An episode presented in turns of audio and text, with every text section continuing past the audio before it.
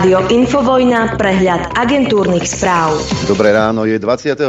oktobra roku 2023, opäť sa stretávame pri dopoludní na Infovojne. Poďme na infošky, e, ako sa dnes začne deň. No už napríklad ustanovujúca schôdza Národnej rady začne o 10. Vojana vymenuje Ficovú vládu o 14. V popoludnejších hodinách bude parlament pokračovať s náhradníkmi za ministrov, zvolia aj predsedov výborov parlamentu. No a zo zahraničia e, pokračuje teda e, vojnová turistika, Macron pokračuje v návšteve Izraela, Izraela, ale Izrael sa chystajú navštíviť aj český premiér Fiala a rakúsky kancelár Nehammer. No a polský prezident Duda pokračuje v konzultáciách o novej vláde. Poďme domov. Dnes teda zasadne nový parlament. Na začiatku schôdze by malo zložiť slub všetkých 150 poslancov. Tí, ktorí sa nemôžu zúčastniť, tak urobia na schôdzi, na ktorej sa zúčastňujú poprvý raz. Parlament bude až do zvolenia nového predsedu riadiť Boris Kolár. Po zložení sľubu poslancov a po schválení volebného poriadku si Národná rada zvolí overovateľov predsedu a ďalších členov mandátového a imunitného výboru po zvolení nového predsedu Národnej rady jeho predchodca odovzdá riadenie chôdze, schôdze. No a nový predseda dá podľa rokovacieho poriadku parlamentu vykonať voľbu podpredsedov. Predseda Národnej rady a aj jeho podpredsedov volia v tajnom hlasovaní nadpolovičnou väčšinou hlasov všetkých poslancov. Slovenská národná strana ustúpila a za ministra životného prostredia navrhla Tomáša Tarabu. Oznámil to poslanec za SNS Rudov Huliak potom, ako ho prezidentka Zuzana Čaputová odmietla do tejto funkcie vymenovať. Huliak zostane poslancom a chce byť predsedom výboru. Slovenská národná strana podľa Andreja Danka ešte nemá kandidáta na ministra športu a cestovného ruchu. Kto bude minister, sa dohodneme v rámci klubu, povedal. Nové ministerstvo vznikne od januára 2024. Kandidát Slovenskej národnej strany na ministra životného prostredia Tomáš Taraba tvrdí, že bude ministerstvo riadiť odborne. Slovenská národná strana bude zastávať post na ministerstve životného prostredia odborne, hrdo a najmä slušne. Vravel s tým, že vyštudoval prestížnu školu v Nemecku a okrem nemčiny a angličtiny ovláda aj francúzštinu. Nož, už nikto, nikto nevadí, v tej vláde a tak Vojana Čapútová dnes o 14. hodine vymenuje novú vládu Roberta Fica. Prezidentka potvrdila, že včera popoludní dostala kompletný zoznam nominácií na ministrov. No a um, počas tej tlačovky, kde teda um, okrem Holiaka aj Taraba ohlasoval teda, že ide za ministra životného prostredia, um, tak Slovenská národná strana neumožnila novinárom denníka N, SME a Aktualít zúčastniť sa na tlačovej besede. Danko nepustil na tlačovku tvrdý mainstream, podľa neho robia politiku v prospech progresu progresívneho Slovenska. No a budúca ministerka kultúry Martina Šimkovičová súhlasí s tým, že na tlačovú besedu neboli pustení novinári z denníka N Aktualida Sme. Povedala to v rozhovore pre Markízu a. Ak je niekto vyslovene tendenčný a dlhé roky a tú tendenciu nedáva ani do nejakej neutrality a že by bol aspoň trošku spravodlivý, tak potom je asi spravodlivé, že takéto médiá treba ignorovať a nepustiť ich, lebo inak ich neviete nasmerovať, aby boli neutrálni a dávali priestor obom stranám. Podľa progresívneho Slovenska, hneď sa ozvalo progresívne Slovensko, by prezidentka mala odmietnúť aj nomináciu Tomáša Tarabu. Strana medzi ním a Rudolfom Holiakom vraj nevidí veľký rozdiel. Europoslanec Michal Viezik označil Tarabu za uhladenú verziu Huliaka. Dôvody na nevymenovanie podľa neho pretrvávajú. Hrozba, že najbližšie roky pod taktovkou SNS budú znamenať premárnenú šancu chrániť klímu, prírodu a zdravie ľudí, je zjavná. Uviedla najväčšia odborníčka eh, Tamara nevyťahujem z Petit Štohlová. Poďme na povolebné tanečky. Vymenovanie Roberta Kaliňáka za ministra obrany je vlasti zrada vyhlásil líder Oľano Igor Matovič, ktorý vyzval prezidentku Čaputovu, aby ho do funkcie nevymenovala. Najsilnejší opozičný klub progresívneho Slovenska povedie verejnosti málo známy Martin Dubéci, bývalý poradca Eriky Jurinovej či Radoslava Procházku patrí k vplyvným členom hnutia. Pozreli sme sa e, v denníku N sa pozreli bližšie aj na to, kto sú novozvolení poslanci PS a aký majú vplyv v strane. A ja sa na to veľmi teším, milí e, e, denníkári N, že ako budete obhajovať ich kroky. A prípade, či upozorníte na nejaké eh, chybné kroky, chybné výroky alebo hoaxy. Uvidíme. Poslatnický klub Oľano povedie v tomto volebnom období opäť Michal Šipoš. Rozhodli o tom poslanci zahnutie. Podpredsedom klubu bude Julius Jakab. Slovensko, mám dobrú správu, Slovensko prevzalo systémy protivzdušnej obrany Mantis, ktoré dostalo darom od Nemecka. Použije ich na posilnenie ochrany hraníc s Ukrajinou. Ďakujeme našim nemeckým partnerom, ktorí poskytli slovenským ozbrojeným silám tieto systémy bezplatne a natrvalo. Je to dôkaz toho, že spojenectvo so Slovenskom sa vypláca, povedal minister obrany Martin Sklenár počas slávnostného ceremoniálu prevzatia systémov v priestoroch brigády vzdušných síl v Nitre, ktorého sa zúčastnili aj predstavitelia slovenskej a nemeckej armády. Zuzana Čaputová má samozrejme práce strašne veľa. Tentokrát hovorila s izraelským kolegom Hercogom a vyjadrila solidaritu s Izraelom po útoku palestínskeho militantného hnutia Hamas. Uviedla to v príspevku na sieti X. Izrael má podľa nej právo na seba obranu pri minimalizácii utrpenia civilistov. Naliehavá humanitárna pomoc sa musí dostať k palestíčanom v núdzi, dodala. Dojemné, nie? Ako citlivo vníma situáciu v Izraeli. No, keby ju občan nepozná, tak si povie, aká je to tá Zuzana čistá duša. Dušov je kde si v Izraeli, ale nie doma, kde ju občania zvolili. Hovorí o tom, že naliehavá humanitárna pomoc sa musí dostať k palestínčanom v núdzi. A čo tak naliehavá pomoc pre Slovákov? Prešovská župa odklepla peniaze pre obyvateľov zasiahnutých zemetrasením. Krajskí poslanci opisujú, ako to v obciach vyzerá. Všetci čakali pomoc zo strany štátu. Neprišla. Fakt, že zo strany štátu je pozornosť dosiaľ prakticky nulová, vnímajú ako občania aj ako poslanci veľmi citlivo. Každý z vás nemá problém sadnúť do auta a pre jeden papier ísť do Bratislavy. Prihovorili sa, prihovorila sa poslankyňa Sukeľová kolegom. My nestojíme pani prezidentke a vláde za jedných 500 kilometrov cesty. To je do neba volajúce. Poviem to na rovinu. Ak by ste si prešli tie domy, večer máte traumu, že ste to videli. Nie to ešte, aby ste to zažili. Zdôraznila Sukelová. Nie, naozaj prezidentke nestojíte za tú cestu. Verte mi, že nie. Keby ale bolo to zemetrasenie na Ukrajine, to by bolo samozrejme iné. Vojana má totižto iné priority. Poďme do Polska. Trojica polských opozičných strán, ktoré spoločne disponujú väčšinou poslancov, je pripravená zostaviť vládu vedenú expremiérom Donaldom Tuskom. Oznámili to šéfovia týchto strán pred stretnutím s prezidentom Andrzejom Dudom. Tusková občianská koalícia, Tretia cesta a Nová ľavica chcú prevziať moc od doteraz vládnucej strany Právo a spravodlivosť, s ktorej vedením sa má Duda napoludne stretnúť na úvod konzultácií o novej vláde. V programe aktuálneho zasadnutia Maďarského parlamentu nie je zaradené schvaľovanie vstupu Švedska do Severoatlantickej aliancie. Potvrdilo to tlačové oddelenie parlamentu.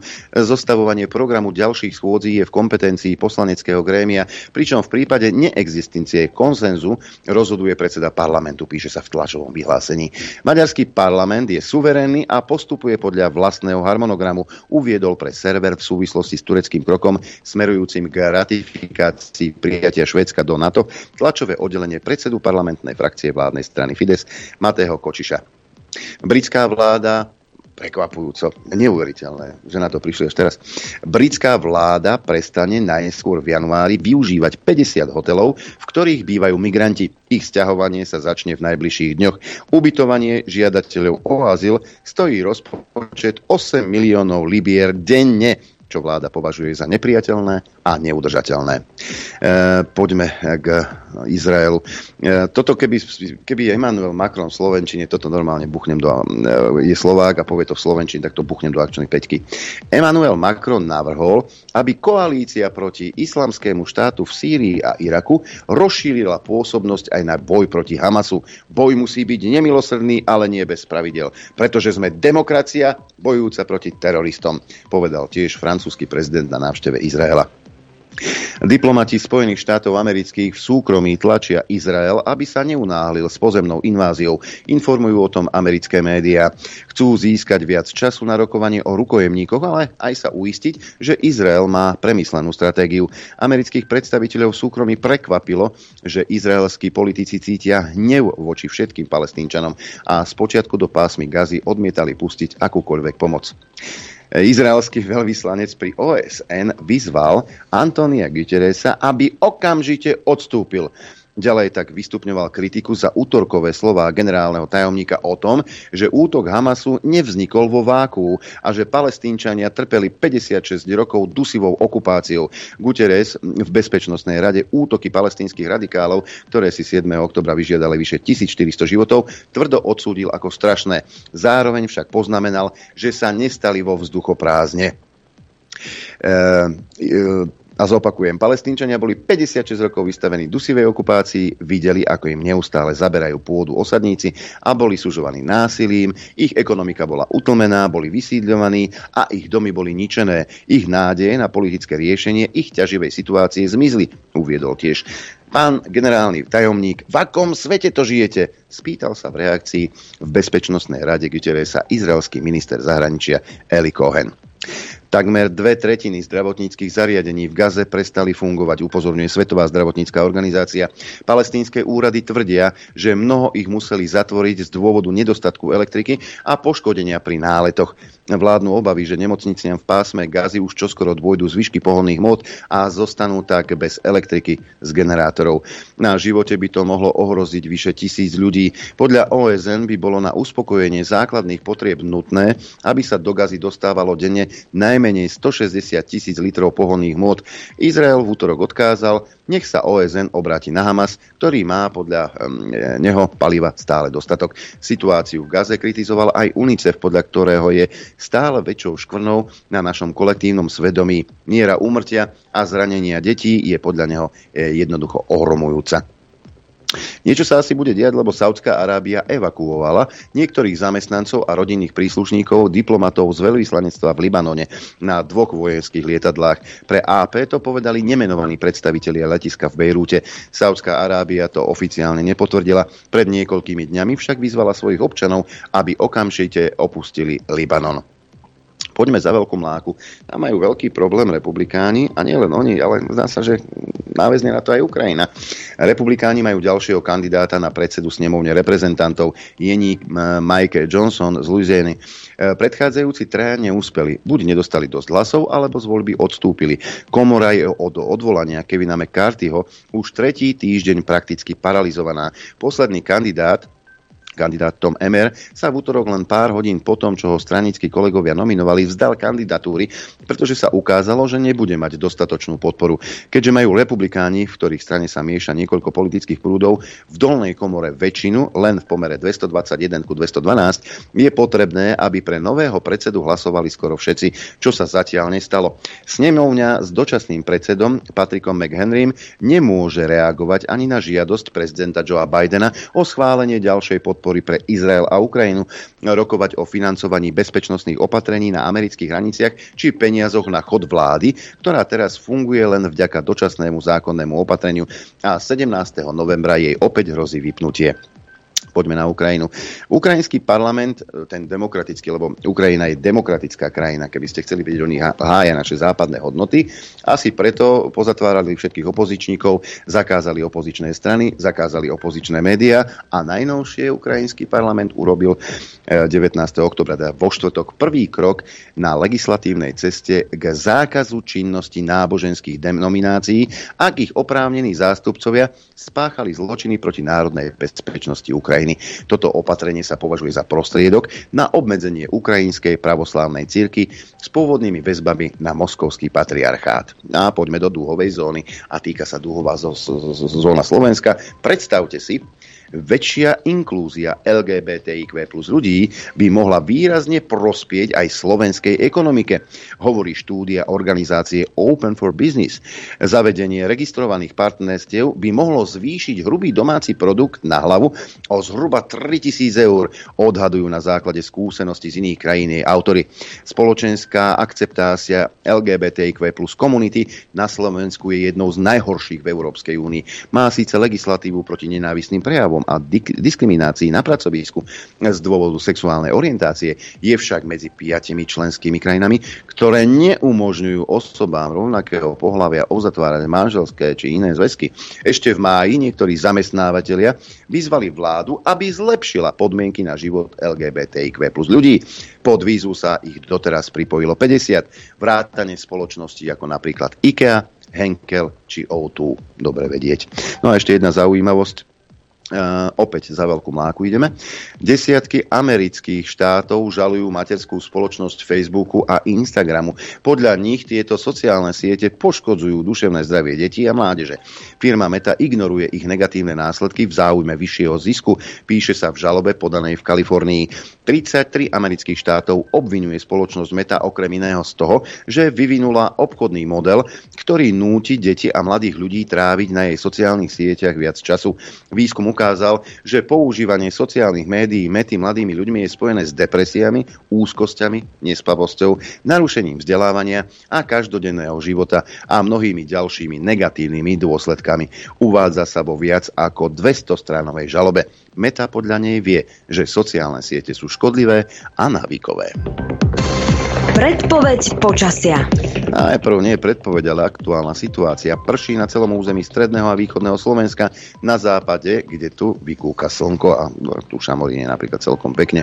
14 stupňov Celzia v Gabčíkove, v Bratislave, v Kuchyni, 13 e, stupňov v Nitre, v Urbanove, v Piešťanoch, a v Trenčíne len 12 v Senici, ale napríklad v Žiari nad Orom 13, takisto v Prievidzi 12 stupňov Celzia v Martine, len 10 v Liesku, 13 stupňov Celzia v Žiline, 4 stupne na Chopku, Sliač má 14, ako aj Lučenec, 13,5 stupňa Rožňava, 10 stupňov Telgát, 11 stupňov v Poprade, na východe najteplejšie teraz v tejto chvíli, asi v Kamenici nad Cirochou, tam je 15 stupňov, 14 v Košiciach a v Trebišove, ale aj v Prešove, 13,5 stupňa v Tisinci a v Bardiove 13 stupňov. Predpoveď hovorí, že bude veľká na juhozápade a postupne aj na ostatnom území premenlivá oblačnosť. Miestami prehánky alebo občasný dážď, najmä na severe a východe. V popoludňajších hodinách tie zrážky budú ustávať a teplota dnes vystúpi na 14 až 19 stupňov Celzia.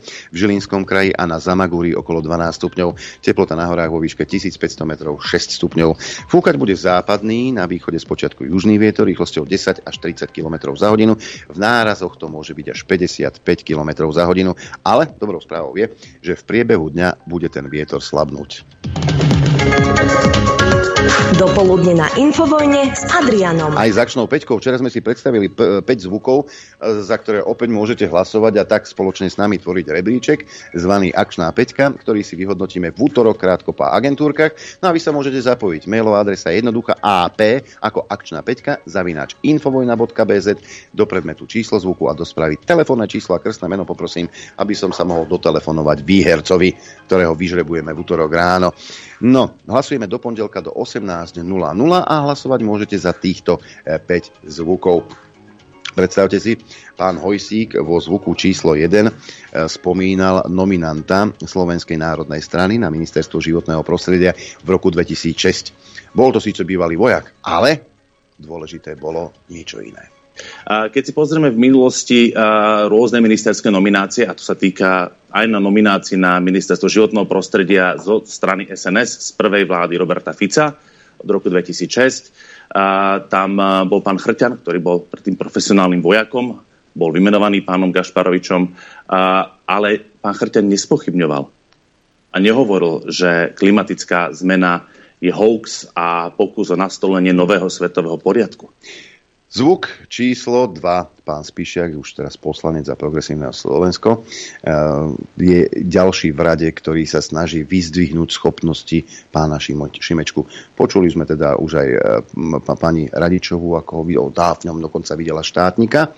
No ale pán, pán Spišiak zase eh, hodnotí jeho vzdelanie vzdelanejšieho človeka na Slovensku naozaj nemáme. Oproti týmto predchádzajúcim premiérom, ktorí sa tiež stali z ničoho nič pomerne mladí mm-hmm. premiérmi, tak pán Šimečka mal najvyššie možné, najkompetentnejšie vzdelanie. Zahraničné Oxford, jedno to u nás žiadny politik nemal. To, toto vzdelanie majú premiéry Británie a svetoví lídry a potom podpredseda Európskeho parlamentu. To tiež nie je na zahodenie taká prax. Čiže, čiže ja si myslím, že pán Šimečka mal väčšiu prax aj skúsenosti, jak niektorí, ktorí sa tu dostávali do pozícií. Buď horúčka, alebo drogy, ja neviem. Zvuk číslo 3, e, novopečený predseda klubu obyčajných ľudí v parlamente, pán Šípoš, tentokrát o kandidátoch strany SNS. Keby nebolo Huliaka, keby nebolo Šimkovičovej, možno keby nebolo Tarabovcov, tak dnes by Andrej Danko nebol v parlamente a dnes by nebola vláda Roberta Fica. Čiže tam budú vzájomne asi nejaké dohody a dnes je fakt, že keby nebolo e, dezolátov a exotov, tak dnes by Andrej Danko nebol súčasťou koalície. Milý pán Šípoš, radšej byť dezolát, ako byť hlupák. Toľko k tomu. Zvuk číslo 4. Toto si zapamätajme, toto treba zaznamenať, pretože budeme čakať, ako sa to bude vyvíjať do budúcnosti. Však pán Fico. Pani rektorka, pridám sa k slovám pána predsedu Slovenskej národnej strany a chcem vám oznámiť, že skončila éra, kedy v tejto krajine vládli mimovládne organizácie týmto okamihom. Keby len v tejto krajine e, vládli aj hlupáci, napríklad Igor Matovič. Zvuk číslo 5, dnes už legenda. Môžete si to vygoogliť, Google si pamätá. Viete, Google sa píše google.com. Tam si to nájdete všetko. Zvuk číslo 1 Hojsík, dvojku má Spišiak, Šípoš trojku, Fico štvorku a Igor peťku. Ja opakujem mailovú adresu apzavináč.infovojna.bz Dobré ráno, kolega, do štúdia 54. Dobré ráno, Google. Áno, .com. Google, hej, tak som to skúšal, nefunguje to. No, počkaj, možno, možno v Trnave, hej. Možno, možno v Trnave. Inak tomu, Alebo no, u toho, Viedni, u no. toho Šipoša ťa chcem trošku popraviť. A radšej byť dezolát, ako byť Šipoš. Ako byť áno, hlupák. Ne, to máš všetko v jednom už potom. Počkaj, teraz som si otvoril agentúrky, mi vystrelilo také ty vole. Čo? Jaroslav Naď bude poradcom českej ministerky obrany Jany Černokovej. Ale počúvaj. Ale čo sa smeješ? Ako... A teraz mi povedz, že tí dvaja sa k sebe nehodia. Čo? E, Vrana, Obi, vrane sa dá. obidvaja sú, trčia mečom z zadku, obidvaja dohromady majú IQ nejakých 60, hej? Sú proukrajinskí, protiruskí, blbí sú jak tak a militantní sú obidvaja. Počúvaj.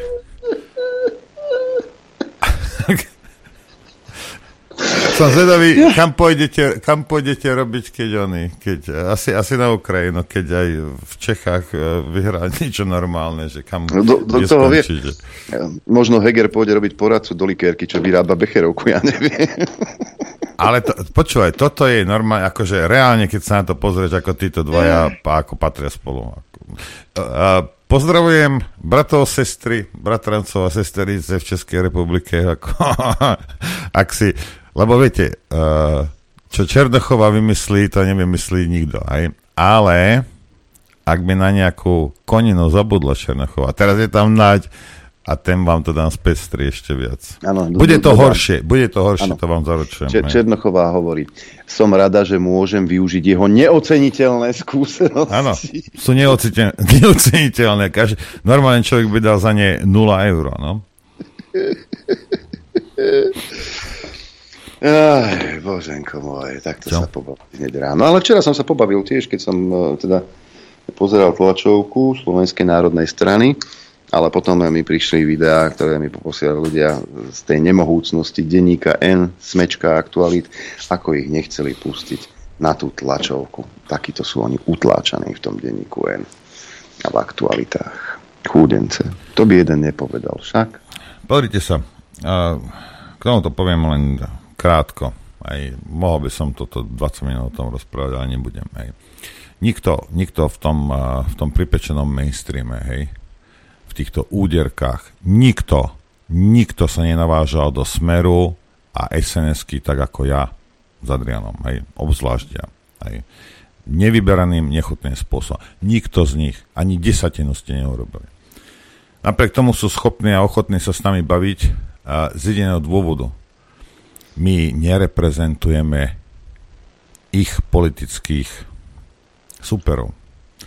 Viete, to lebo to iba v mainstreame hej, a v LSNS majú predstavu, že médiá by mali byť nejakou súčasťou politického boja. Hej? Lebo aj tí si nás zmýlili, ja neviem, s Oľano alebo s kým. Hej?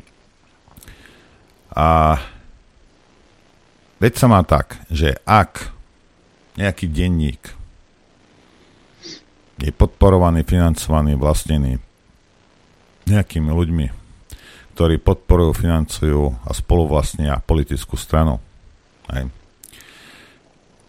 Napríklad Progresívne Slovensko s denníkom N má rovnakého pastiera.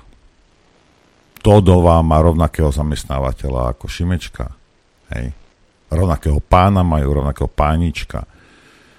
A, a tak sa nečudujte Dankovi, hej, ani nikomu inému.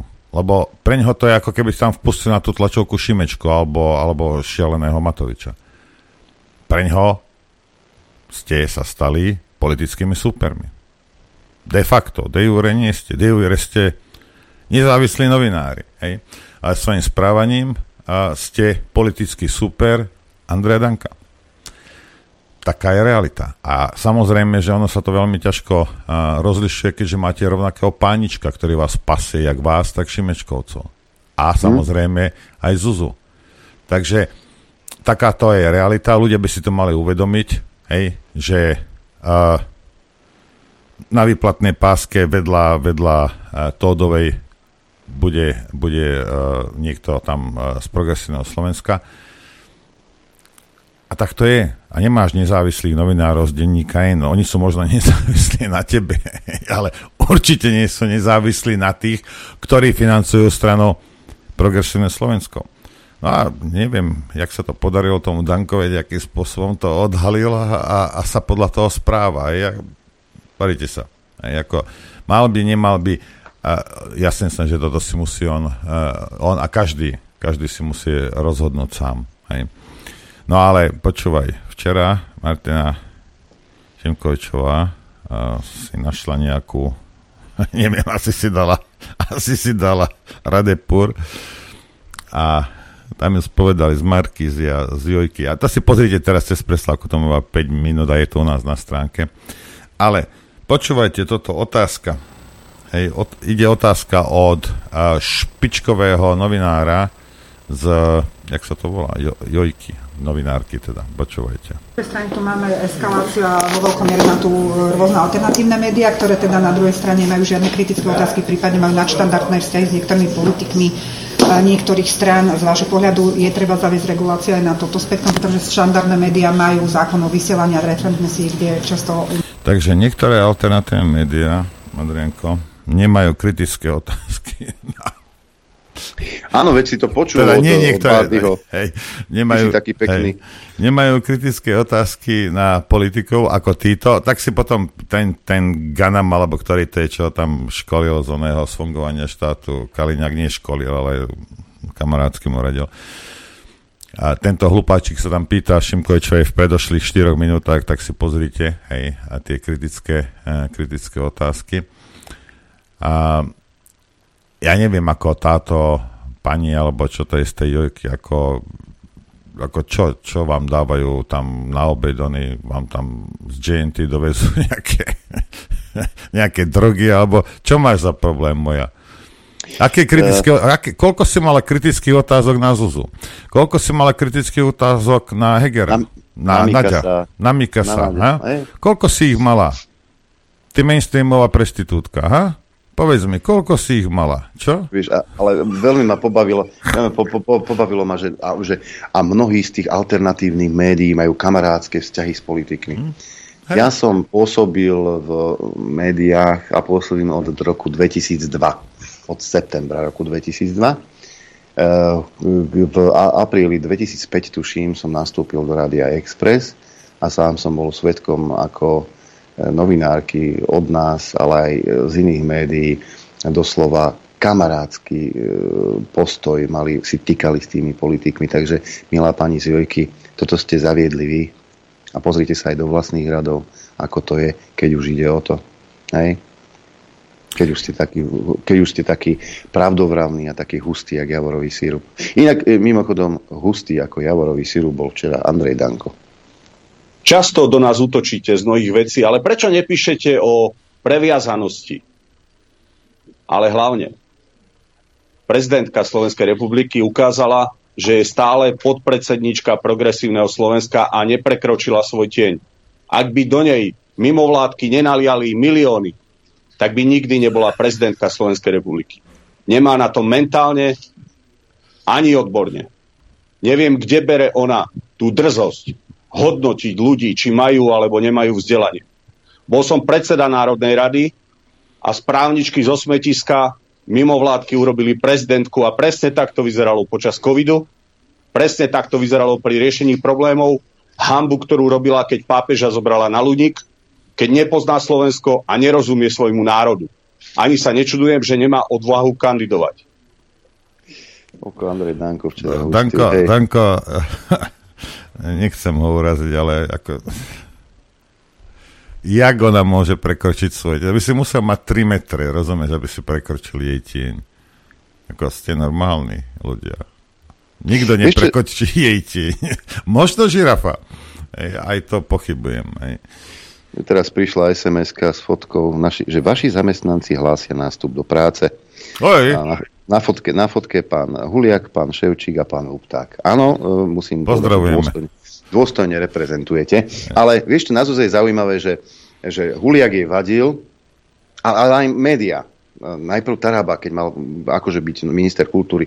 Bože môj, polože to hluku. Teraz je ministrom životného prostredia, už to Zuze nevadí, hej? Ale Tuto iným tak- to vadí, no. Hej, Ako- tu, tuto, áno, však médiám, samozrejme. Tuto tak Daniš píše, že prezidentka zablokovala Huliaka. Vraj bol nepriateľný. Potom prikývla na Tarabu, ktorý je podľa poučiek progresívcov fašista. Politika vie byť niekedy ironická.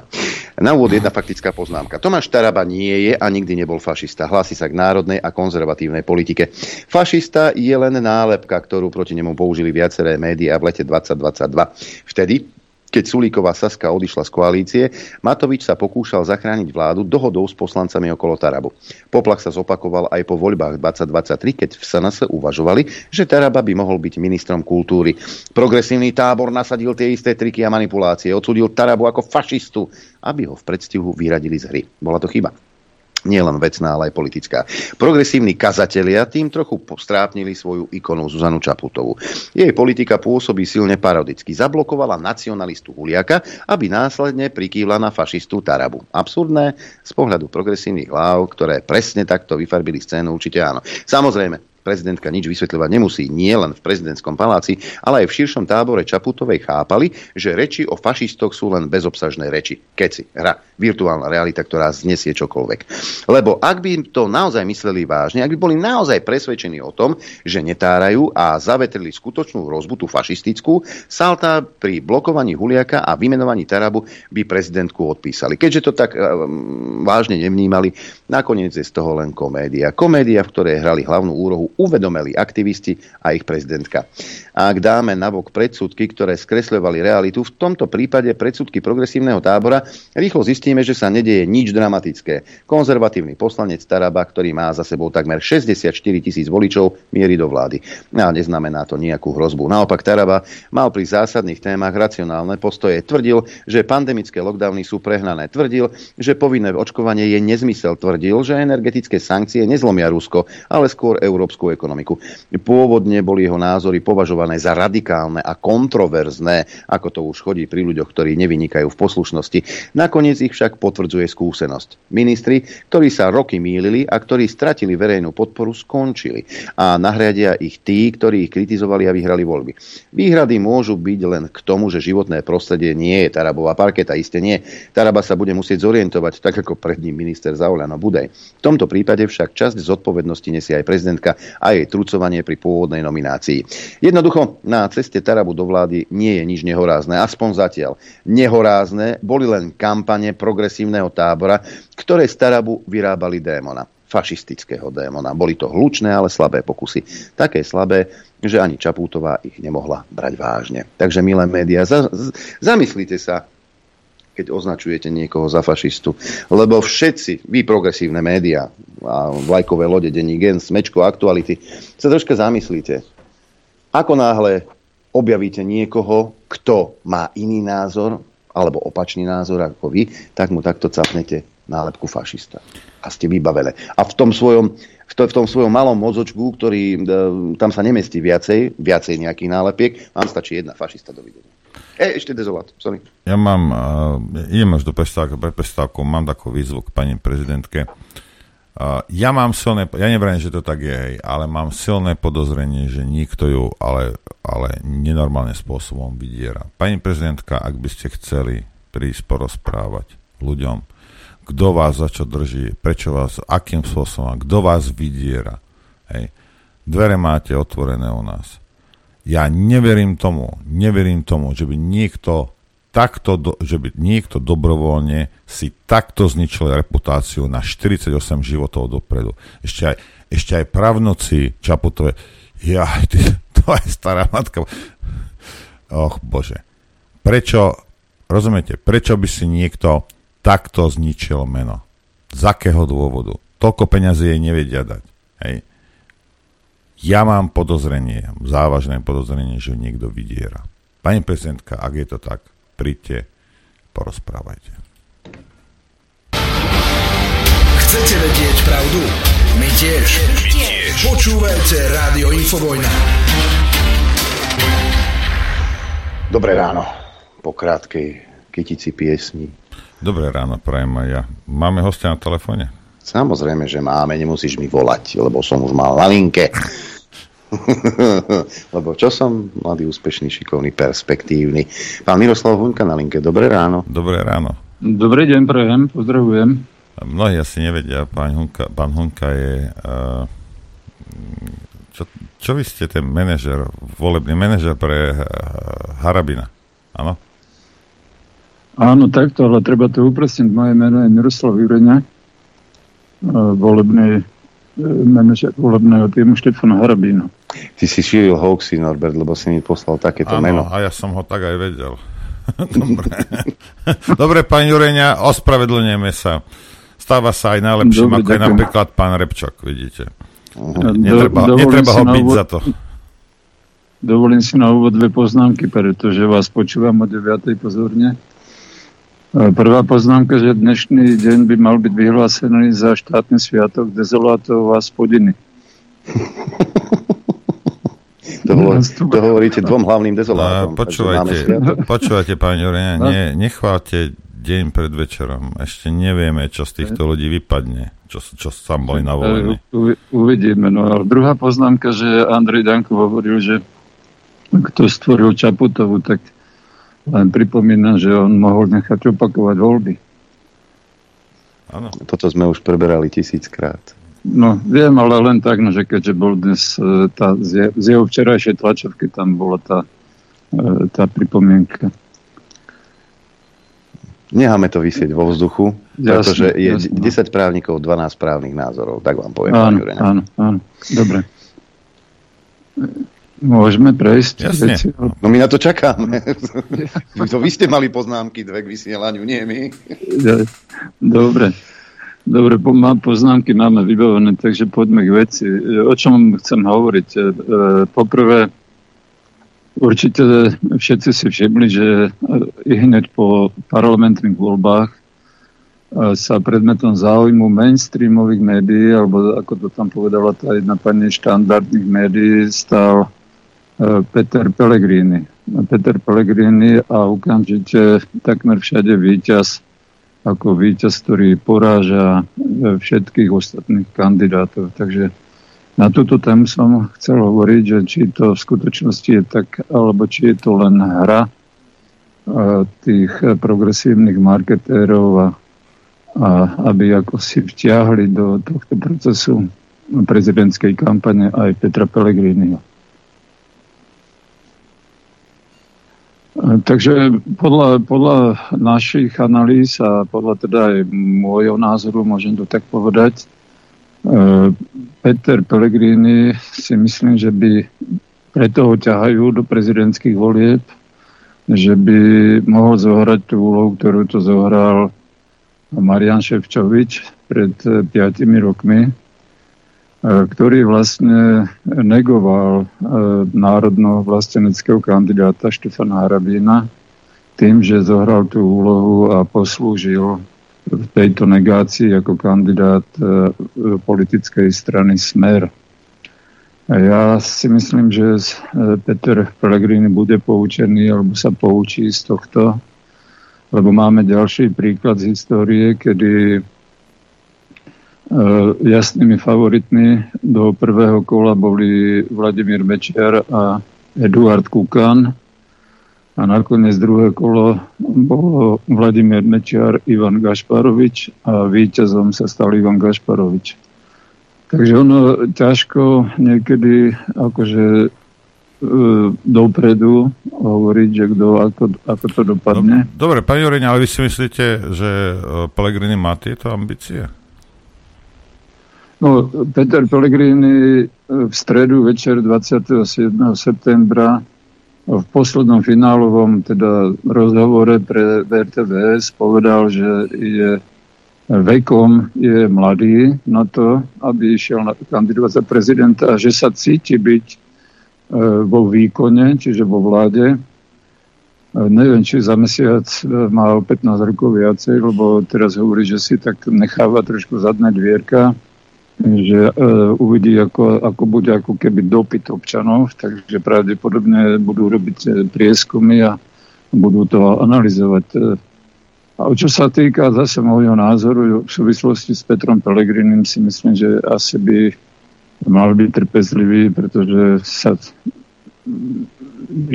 nie že tvári, ale je ako sociálny demokrat vlastne aj so svojou materskou bývalou stranou Smerom Takže jeho čas aj v pozícii premiéra si myslím, že ešte určite môže prísť, pokiaľ, pokiaľ uvidíme, ako ste aj v úvode povedali, pokiaľ budú vo vláde sa správať e, v prospech občanov a nebudú len nejakou slúžkou, takže to nakoniec nám ukáže najbližší čas.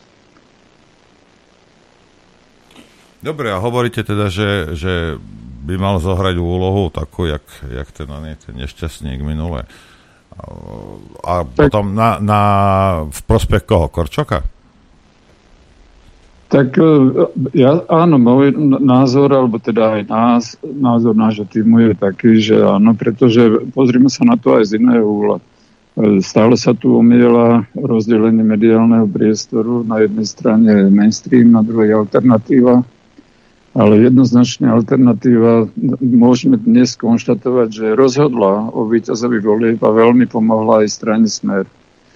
Videli sme to v poslednom roku, v poslednom období, kedy aj Robert Fico, aj Robert Kaliňák a hlavne Luboš Blaha chodili do alternatívneho priestoru, prezentovali svoje názory, stanoviska a vlastne získavali v tomto priestore aj národno-vlasteneckých voličov, ktorí možno ani nemali inú voľbu, pretože už spomínaný dnes Andrej Danko, e, aj ten jeho výsledok, že v tej desiatke je sám a že, že proste z toho SNS e, značkou, veľmi dobrou značkou sa neposunul do, dopredu, ale naopak.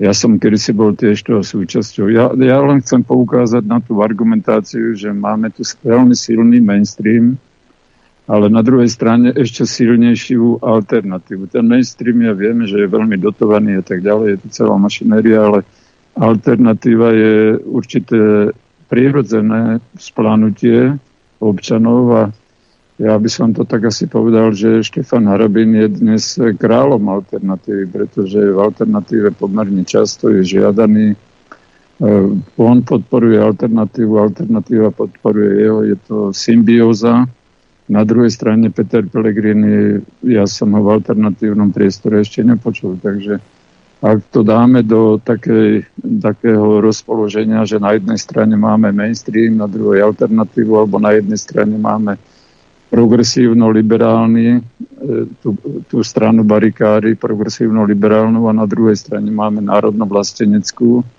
tak jednoznačne z toho vychádza, že národno-vlastenecký kandidát je Štefan Harabín a ako hovorím, je kráľom alternatívy, takže e, z týchto dôvodov sa dá predpokladať, ale aj z toho, že pred 5 rokmi e, Marian Kocloba získal 200 tisíc hlasov voličov.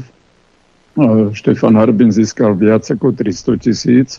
Ja viem, že takáto matematika sa nedá úplne zobrať, ale je to určité východisko, že ten potenciál národno-vlasteneckých eh, voličov a týchto síl je pomerne veľký a práve tá alternatíva eh, ho utužuje ešte viac a viac, tak si myslím, že eh, títo marketéri, ako keby tí progresívni marketéri, ako keby potrebovali vťahnuť do hry práve znovu niekoho, ako bol Marian Ševčovič a vyzerá to, že že, by, že práve preto ten mainstream rozohral teraz e, celú tú hru o tom, že, že Peter Pellegrini víťaz a tak ďalej, že sa mu to podsúva.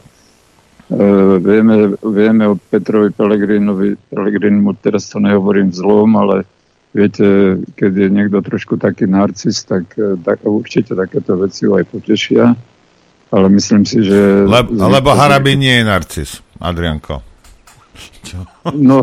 Kdeže by, ale Le... on, počkaj, on nie je narcis, on je celá predzáhradka narcisov. Le, no, to... Lebo hrabi nie je. Dobre, však. Ani, ani, veď my nie sme, veď my sme takí skromní ľudia. Áno. Ja nie som narcis, ja som tulipán.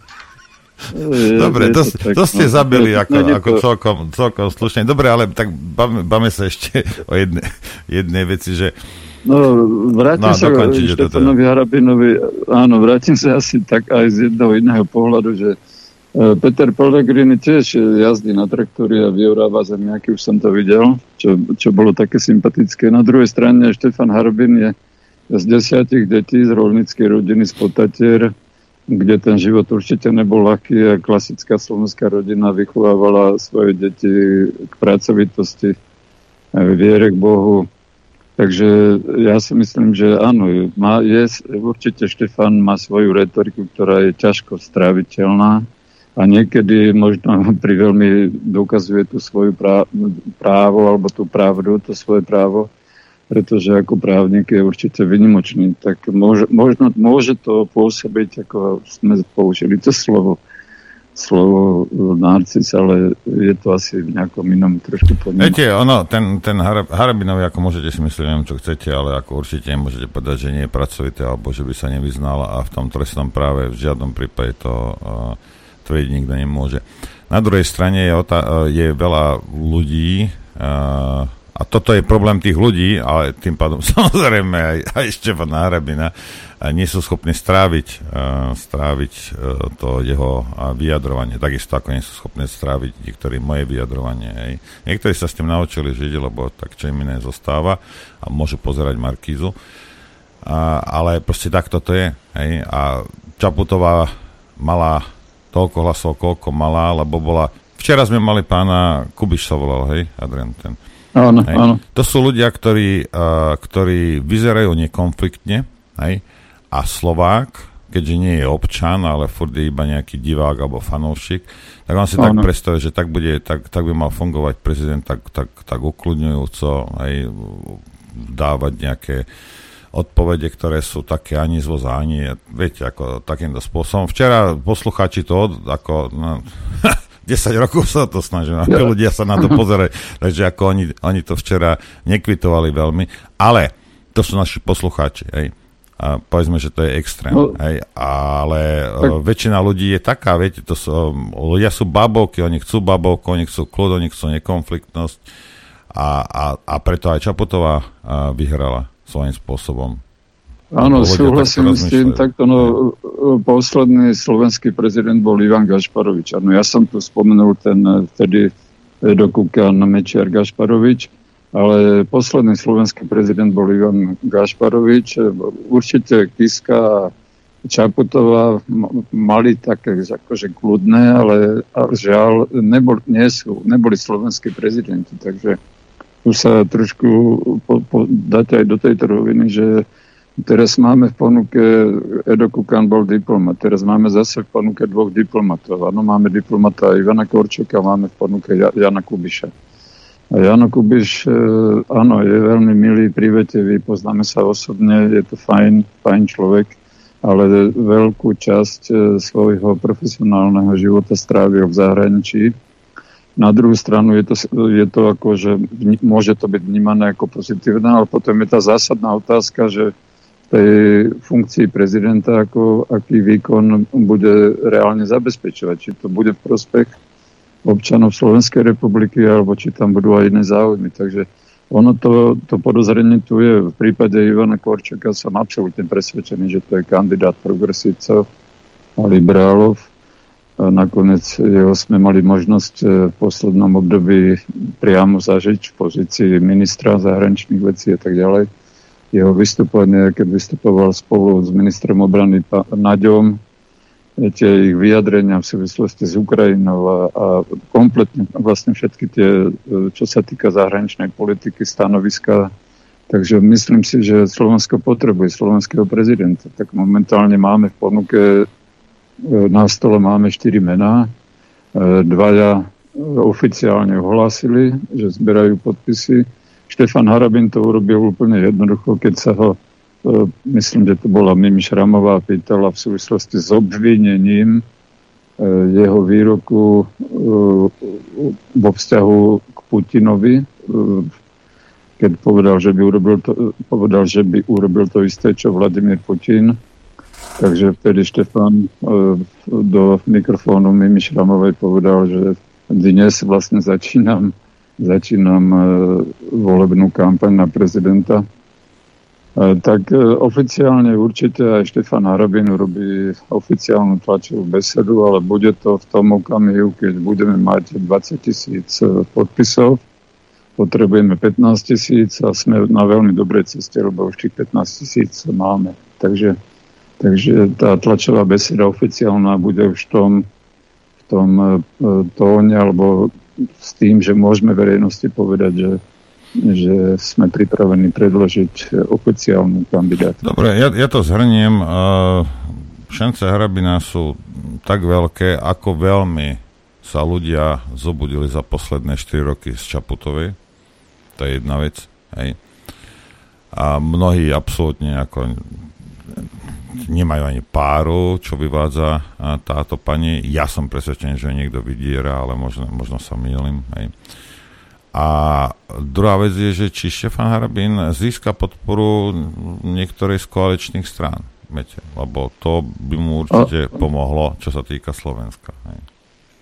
Určite áno, je veľmi kľúčové, bude, ako bude postupovať e, strana Smer na čelo s Robertom Ficom No, máme sa takto, že strana hlas ho nepodporí, hej? To, by sme, to, to môžeme to, zisto, áno, zisto, to, je, to potvrdiť, nie? Adrian. To sa, áno, to sa dá povedať, že nie. Chcem, chcem, vidieť, chcem, jasne, vidieť, tady... chcem vidieť Peťa, jak prestupí pred kamera. My po, ja podporujem uh, Štefana Harabina ako, ako kandidáta na prezidenta. To, to sa nestane, hej, asi pravdepodobne určite Abs- nie. V inom vesmíre možno. Hej. V prípade Štefana Harabina veľmi dôležité bude rozhodnutie strany Smera Roberta Fica.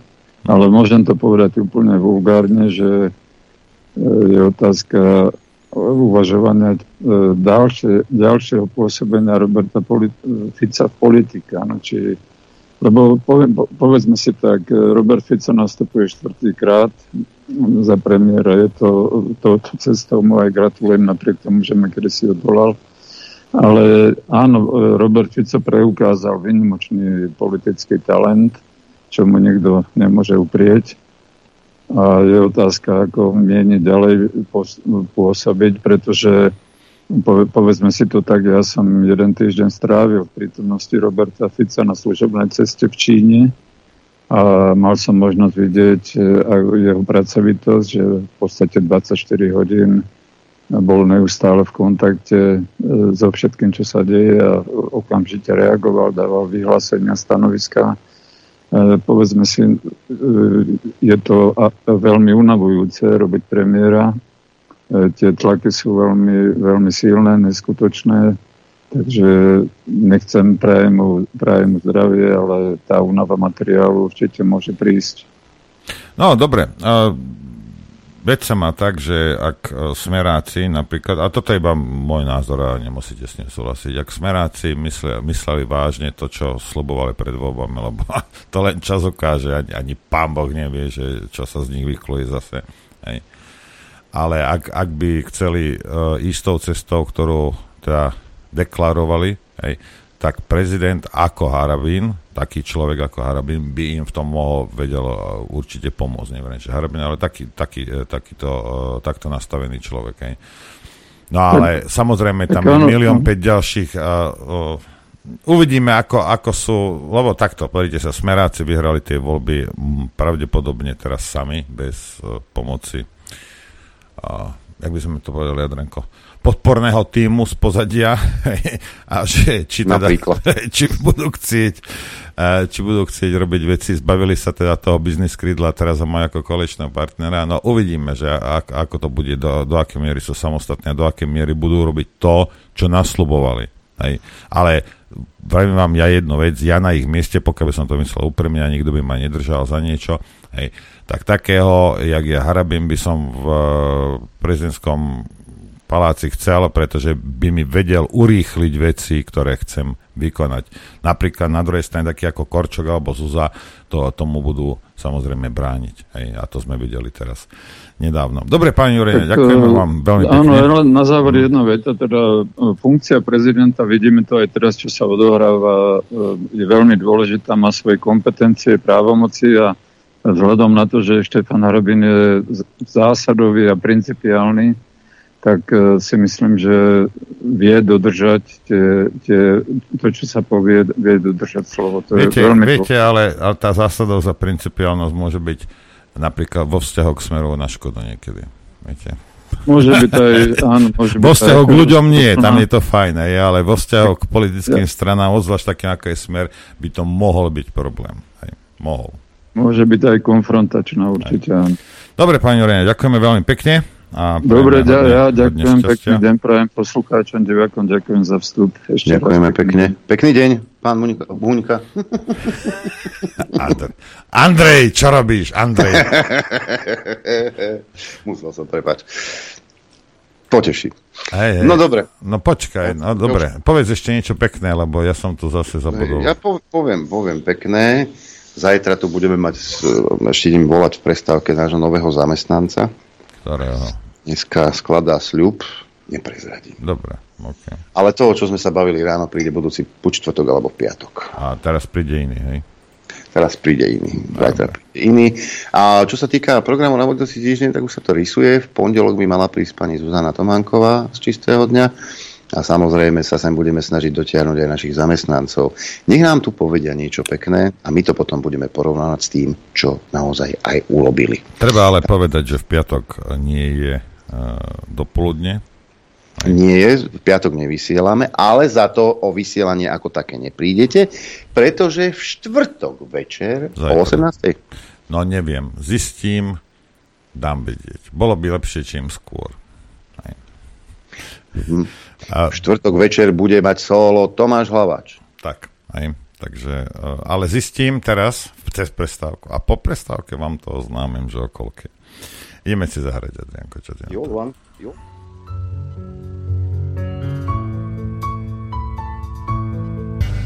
Chcete vedieť pravdu? My tiež. My tiež. Počúvajte Rádio Infovojna. Dobré ráno. Dobré No, ráno, prejem. Tak som, tak som dostal echo od uh, hlavného aktéra, režiséra a všetko, čo v jednej osobe, že o 18. teda zajtra bude informačná vojna, boj o mm, planetu a mysle ľudí. Dobre, už som aj Takže zabudol. o 18. O- zajtra. Nie o vám- 8. o 6. O- večer. Ak si veľmi o 6. americký, večer. tak 6. 6, 6.00 PM. PM, PM, PM. PM. Tu, tu na Slovensku 18.00 s tým, že v piatok teda dopoludne na Infovojne nebude odvysielané, ale môžete sa tešiť na budúci týždeň, na pondelok, útorok, štvrtok a piatok, lebo v stredu je čo? 1. novembra. O, vidíš to. No, dosť ľudí sa mi ozvalo, že Čaputová, jak sa lúčila včera s oným, s týmto smradom z Komárna, hej, tak e, ona, ona povedala, že tak osobitnú kombináciu odbornosti a humoru som ešte nestretla. Hej, tak to ich chválila. A ľudia sú Humoru? pobúrení. s- Ale áno, ako neklame zase v tomto prípade. Ona si myslela, že sú odborníci a my sme sa jej smiali. Hej, to je, No je- tak to bolo hej, humorné, no. hej. Takže tak toto je. Lebo to bol taký smiech cez slzy. No. Lenin zabudla ruky podať, ale potom ten oný uh, striho ruky Edward jej po- povedal, že treba aj ruky im podať, teda pas nechtom. No, dobre, tak toto je, tak toto bolo. Uh, skonč, skončilo to a uvidíme, čo bude. Aké budú nové za, uh, tieto zajtražky? Či budú svetlé?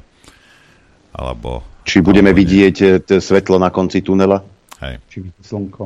Či vyjde slnko, tuto pán Lindner hovorí, či vyjde slnko, alebo, alebo nevíde, ako hovorila e, Judita Lašáková. To sú naši dnešní hostia. Týmto mostíkom predstavený. Judita, vitaj. Dobré ráno všetkým, Dobré ktorí ráno. počúvajú a pozerajú. Dobré ráno, ahoj Norbík. Pán emeritný sudca David Lindner, vítajte v našom kolektíve. Dobrý deň, prajem. Dobrý deň. Tak, s čím si prišla Judita? No, ja som prišla s viacerými vecami, ale keďže som počúvala aspoň čiastočne to, čo bolo dnes poveda- povedané do beda, teda, teda na začiatku, tak tam si púšťal jednu pani novinárku, ktorá pardon, hovorila o alternatíve tak dehonestujúco, tak ja vám niečo prečítam. Ak smiem.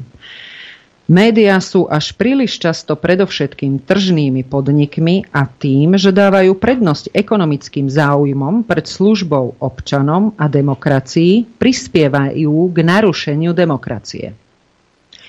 No a toto je prosím pekne e, rezolúcia z Rady Európy z roku 2007 už skôr, ja neviem, ja mám doma knižku, ktorá bola napísaná jedným polským novinárom v roku 2012, kde on hovorí, že áno, Edmund Burke, keď nazval novinárov štvrtým stavom, tak blogery a, a tí, ktorí, ktorí vystupujú na YouTube, sú vlastne piatým, piatým stavom. Táto teória je odvtedy rozoberaná dosť často, takže ja sa len pýtam, že či naše mainstreamové médiá ešte nedospeli k tomuto zisteniu z rokov 2009, to, čo tu Noro vždy tvrdí, že sú vždy orientované na zisk, pretože, ako som zacitovala, nájdete si, to je rezolúcia Rady Európy. A po Európskej únie je to úplne, že druhá najlepšia uh, inštitúcia i keď potom, čo sa teraz robilo s Huliakom, teda vážne pochybujem o tom, že naši novinári, či naši novinári nie sú náhodou orientovaní proti Európskej únii.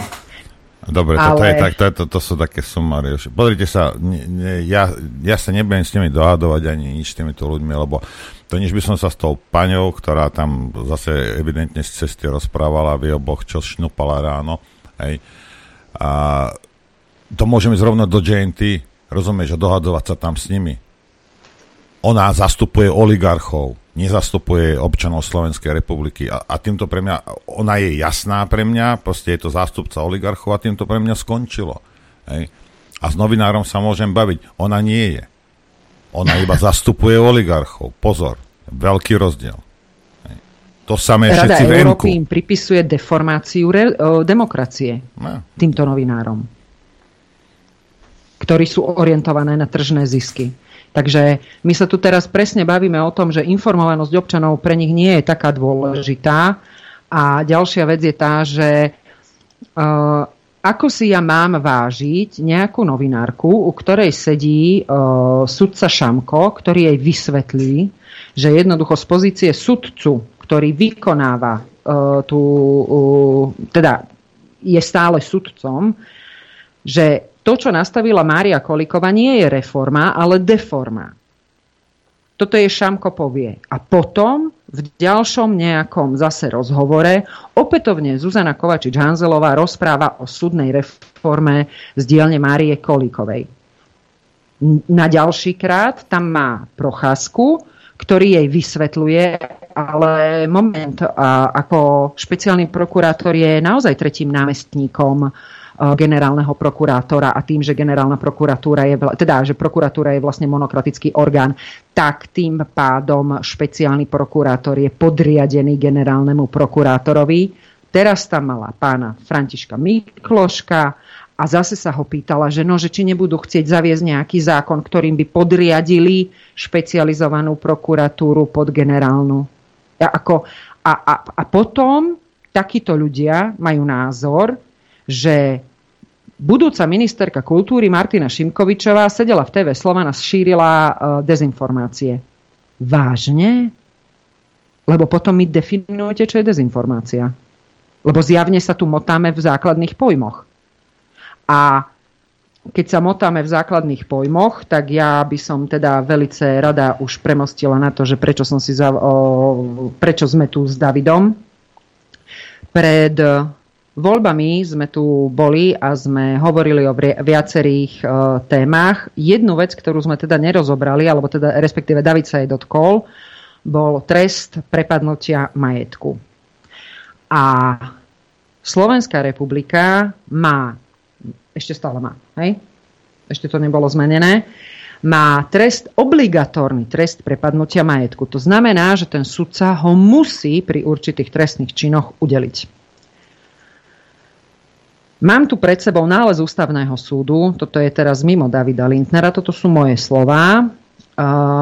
Nález ústavného súdu, ktorým teda toto ustanovenie trestného zákona ozna, teda označil za nesúladné s ústavou, ale dokoliem som išla, z toho, že uh, Kalan, kancelária, to podávala s tým, že vlastne toto obligatórne udelenie trestu prepadnutia majetku je v rozpore s článkom 50 odsek 1 Ústavy Slovenskej republiky.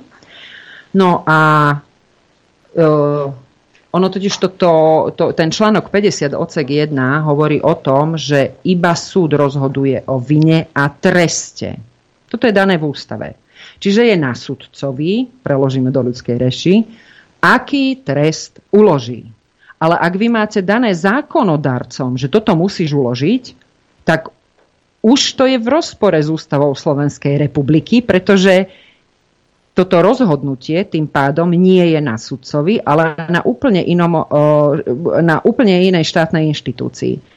Takže to je v rozpore s ústavou Slovenskej republiky. Nález ústavného súdu z uvedeného vyplýva, že zákonodárca prijíma napadnut, e, napadnutej právnej normy, ktorou realizoval, e, realizoval svoju právomoc priznanú mu článkom 49 ústavy, síce zásadne zasiahol do možnosti súdu individualizovať trest, Avšak realizáciou tejto svojej právomoci zákonodárca nezasiahol aj do samotnej podstaty výlučnej právomoci súdu rozhodovať o treste, keďže toto rozhodnutie súdu neodňal toto... No, chápem to správne, že keď e, to je situácia, ako keby bol taký teda zákon, že ak ma chytia, že som ukradol Tatranku, tak sudca mi musí dať minimálne 25 rokov. Nie, musí ti dať 25 rokov. Musí, no hej, musí mi dať 25 Nie minimálne, ale musí ti dať 25 rokov. No dobre, ale tak e, toto sa dá ale srdca kromensky zneužiť, by som si ja myslel. To je práve tá podstata toho, pretože trest prepadnutia majetku tak ako bol upravený a ako doposiaľ je upravený v paragrafe 52 odsek 2 odsek 3 58 odsek 2 odsek 3 trestného zákona umožňuje, aby sudca uložil obligatórne trest prepadnutia majetko pri, taxi, pri taxatívne vymedzených trestných činoch. Znamená to toľko, že Ustanovenie 58 odsek 2 je ešte relatívne vlážne v tom zmysle, že tam musí pristúpiť ďalšia podmienka a to je podmienka, že ten páchateľ získal trestnou činnosťou minimálne prospech značného rozsahu.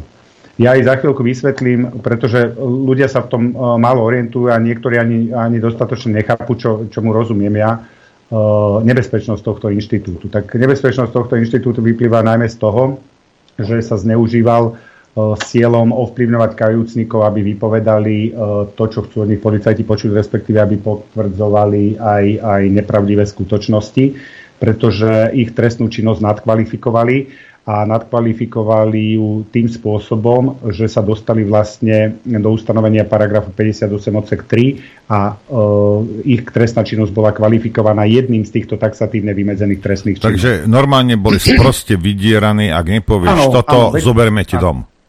To bude úloha teraz e, nového zákonodarcu, keďže došlo k zmene politickej mapy, aby dôsledne dbal na to, aby inštitúty, ktoré boli masívne zneužívané za 3,5 roka, boli e, upravené tak, aby sa už v budúcnosti zneužívať nedali. Je to inštitút väzby, inštitút zaistenia majetku, e, inštitút trestu prepadnutia majetku a podobne. Ľuďom zrejme bude vhodnejšie vysvetliť taký analogický príklad, aby, aby pochopili, o čo sa jedná. Napríklad ustanovenie paragrafu 58 odsek 2 trestného zákona upravujúce trest prepadnutia majetku myslí na také situácie, kedy sú tam taxatívne vymedzené trestné činy a uh, ja poviem príklad. Uh, vy celý život pracujete poctivo, zdedíte nejaký majetok, čiže máte príjem aj hodnoty, uh, materiálne hodnoty, s ktorými disponujete z legálnych príjmov. Áno, čiže z legálnych zdrojov. Máte legálne, legálny majetok. A na sklonku života príde nejaký COVID, a samozrejme ako podnikateľ ste vo veľmi nepríjemnej situácii, pretože vás to môže, uh, najmä pri takej pomoci, aká, akú realizovala uh, odchádzajúca vláda, absolútne zrujnovať ako podnikateľa. Tak sa rozhodnete, že si niekde ľudovo povedané ulejete alebo skrátite nejakú daň. No len e, keď tým skrátením dane e, je skrátenie dane, pri ktorom získate um, napríklad um, sumu 30 tisíc eur, čo znamená už značný uh, prospech, tak sa dostávate do toho ustanovenia paragrafu 58 odsek, uh, odsek 2, kedy uh, skrátenie dane alebo daňový podvod je jedným z tých taxatívne vymedzených trestných činov a súčasne splňate podmienku, že ste sa obohatili o 30 tisíc tým daňovým podvodom napríklad. To znamená, že vy celý život poctivo pracujete, máte dom, máte rodinu, máte nejaké auto, máte proste nejakú chatu a dopustíte sa jedného jediného excesu v doposiaľ riadnom spôsobe života. A ten vás úplne zrujnuje, pretože sme mali takúto prísnu právnu úpravu. Samozrejme, táto prísna právna úprava je absolútnym excesom e, v právnych poriadkoch Európskej únie. A na to sme práve v tom návrhu, kde sme navrhovali vyslovenie nesúladu e, týchto ustanovení trestného zákona s ústavou, na to sme e, predovšetkým poukázali. Čiže my sme urobili aj komparáciu jednotlivých Eh, jednotlivých právnych poriadkov a skutočne sme neidentifikovali ani jeden právny poriadok v civilizovanej Európe a teda v európskom priestore eh, v rámci Európskej únie, kde my mali podobnú drakonickú právnu úpravu. Čo je dôležité povedať, samozrejme vy keď podáte návrh na, na vyslovenie nesúladu nejakého ustanovenia s ústavou, tak sa k tomu vyjadrujú dotknuté subjekty. A k tomuto sa samozrejme vyjadrovala teda súd, ústavný súd Eh, pred rozhodnutím požiadal jednotlivé, nazvime to dotknuté inštitúcie, ale neboli priamo dotknuté. Eh, dotknutým bol zákonodárca, teda Národná rada, ale inštitúcie, ktoré majú možnosť sa k tomu kvalifikovane relevantne vyjadriť. A oslovili vládu, oslovili generálnu prokuratúru, oslovili najvyšší súd a oslovili, oslovili Slovenskú advokátsku komoru. Typnite si, aké boli výstupy ktorá z týchto zložiek, ktoré som vymenoval, e, bola jediná za to, že takáto úprava je v súlade s ústavou. No bola to jedine vláda. Pretože tak Slovenská advokátska komora, ako aj Najvyšší súd, ako aj Generálna prokuratúra jednoznačne sa priklonili k našej argumentácii, že takáto právna úprava je úprava doslova stredoveka a nemá čo robiť e, v právnom poriadku demokratického štátu. Takže aj toto bol dôvod e, zrejme, prečo sa aj ústavný súd samozrejme priklonil e, k tej našej právnej argumentácii a samozrejme vychádzal aj z právnej úpravy európskych demokracií a súčasne aj z rozhodovacej činnosti Európskeho súdu pre ľudské práva, ktorý, ktorý túto otázku vo vzťahu k ukladaniu, takémuto ukladaniu alebo takémuto spôsobu ukladaniu trestu prepadnutia majetkov má dávno vyriešené. Skrátka, ten ústavný súd síce tejto stiažnosti vyhovel, ale čo sa týka tohto jedného ustanovenia ústavy povedal, že nie, to je v poriadku. Ale ak, ak sa bavíme o tých príkladoch, čo David hovorí, pamätáte sa vy na toho človeka, ktorého odsudili za marihuanu a zastávala sa ho aj pani prezidentka, aj PSK, aj ja neviem kto všetko možný v štýle, že no, veď on nemôže prísť o ten dom, v ktorom býva, dokonca tam bývajú jeho rodičia. No tak to je presne táto istá situácia. Takže uh, to, že my máme niečo, čo nikde inde na svete neexistuje a ešte to porušuje aj tie medzinárodné dohody, kvôli ktorým uh, Zuzana Čaputová sa snažila tváriť, že nevymenuje Huliaka, no tak uh, práve uh, to neznamená, že my sme na tom dobre a že my to robíme dobre. Jednoducho my sme extrémisti, to teraz rovno poviem, Slovenská republika a je niektoré ustanovenia zákonné, že my to naťahujeme tak, ako to nikde inde vo svete nie je a ani sa nezamyslíme nad tým, prečo to tak na svete nikde Pani inde nie je. Mám takú, mám takú no dobre, malú Zimbabwe, otázku. dobre. No. Ma, mám malú otázku. Daj. Odkedy je platný tento zákon? Tento, takáto právna úprava je platná prakticky od roku 2005 a potom sa ešte doplňala, myslím, 2010 alebo 2012. Vtedy Nemá, sa... nemal smer dosť času to No. zmeniť? Prečo áno, im to vyhovovalo, mi povedzte? Nie, nie, nie, nie, nie, nie, nie, Nevydierali niekoho s tým? Nie, nie, veď ja som v tom čase vykonával funkciu súdcu, čiže o, viem o, veľmi zodpovedne o, uviezť, že pokiaľ by sa aj toto ustanovenie vykladalo v súlade s ústavou a v súlade o, so zásadou pri, primeranosti ukladania trestov, tak by e, nemuselo dôjsť k zmene, aj keď skutočne ako právna úprava e, je veľmi nešťastná, ale existujú aj rozhodnutia rozhodnutia niektorých súdov, ale sú skutočne akože zriedkavé. A máte vy vedomosť, pán Lindner, že niekde v Košicách alebo v Prešove pred 6-8 rokmi vyšetrovateľ, prokurátor nepritlačil nejakého, aby spieval a vyhrážali sa mu s týmto, presne s týmto? No, vedel, Počas vlády ja to, Smeru. To, to ja, Nemáte to, o tom, to ja rozumiete neviem, vedomo. No vidíte, áno, nemám, nemám, hej, tak sa pýtam, prečo to Smerakom vyhovovalo? Celý ten čas? Nie, uh, ešte k tomu, ako ja uh, skutočne len objektívne, pokiaľ nedošiel, nedošlo k dostatočnému tlaku, či už zo strany obhajcov alebo zo strany konkrétnych inštitúcií, ktoré, ktoré to videli ako problém, tak samozrejme sa to na tú politickú úroveň nedostane. Teraz za tieto ostatné tri roky vidíme masívne zneužívanie tohto inštitútu, takže uh, bol tam obrovský tlak alebo obrovská kritika tohto inštitútu zo strany tých relevantných subjektov, teda Slovenská advokátska komora, prípadne uh, jednotlivých advokátov, ktorí zastupovali ľudí, ktorí boli priamo do dotknúť. Pán doktor, s vašim dovolením, ja by som to rád mm. preložil do ľudskej reči pre posluchačov a divákov. Hej. Smerálko to nezaujímalo, kým sa ich to nedotklo. Ano. Potom zrazu, zrazu zistili, že je problém. Že sa to možno predtým dotklo 50, 100, 200 ľudí na Slovensku, smerákom bolo jedno, že? No takže, až sa ich to dotklo osobne, tak zrazu vidíme, že sú... Viete, takýchto vecí je plno? Hej? Viete, že je takýchto vecí je plno? Toto je iba jedna z mnohých vecí, ktoré smeráci nechali. Viete, ak, takisto za nich nechali smrdeť rok, dva niekoho vo vyšetrovačke a potom ho puste povedali, je, sorry, rozumiete? Čo bolo je nepripustné, nikde sa to nerobilo iba na Slovensku. A zrazu, zrazu bol tam, ja neviem kto. Vy, koľko ste boli vy? Sedem. Sedem mesiacov, rozumiete? No a teraz mi povedzte, hej, alebo za smer ako sa dialo toto isté, hej.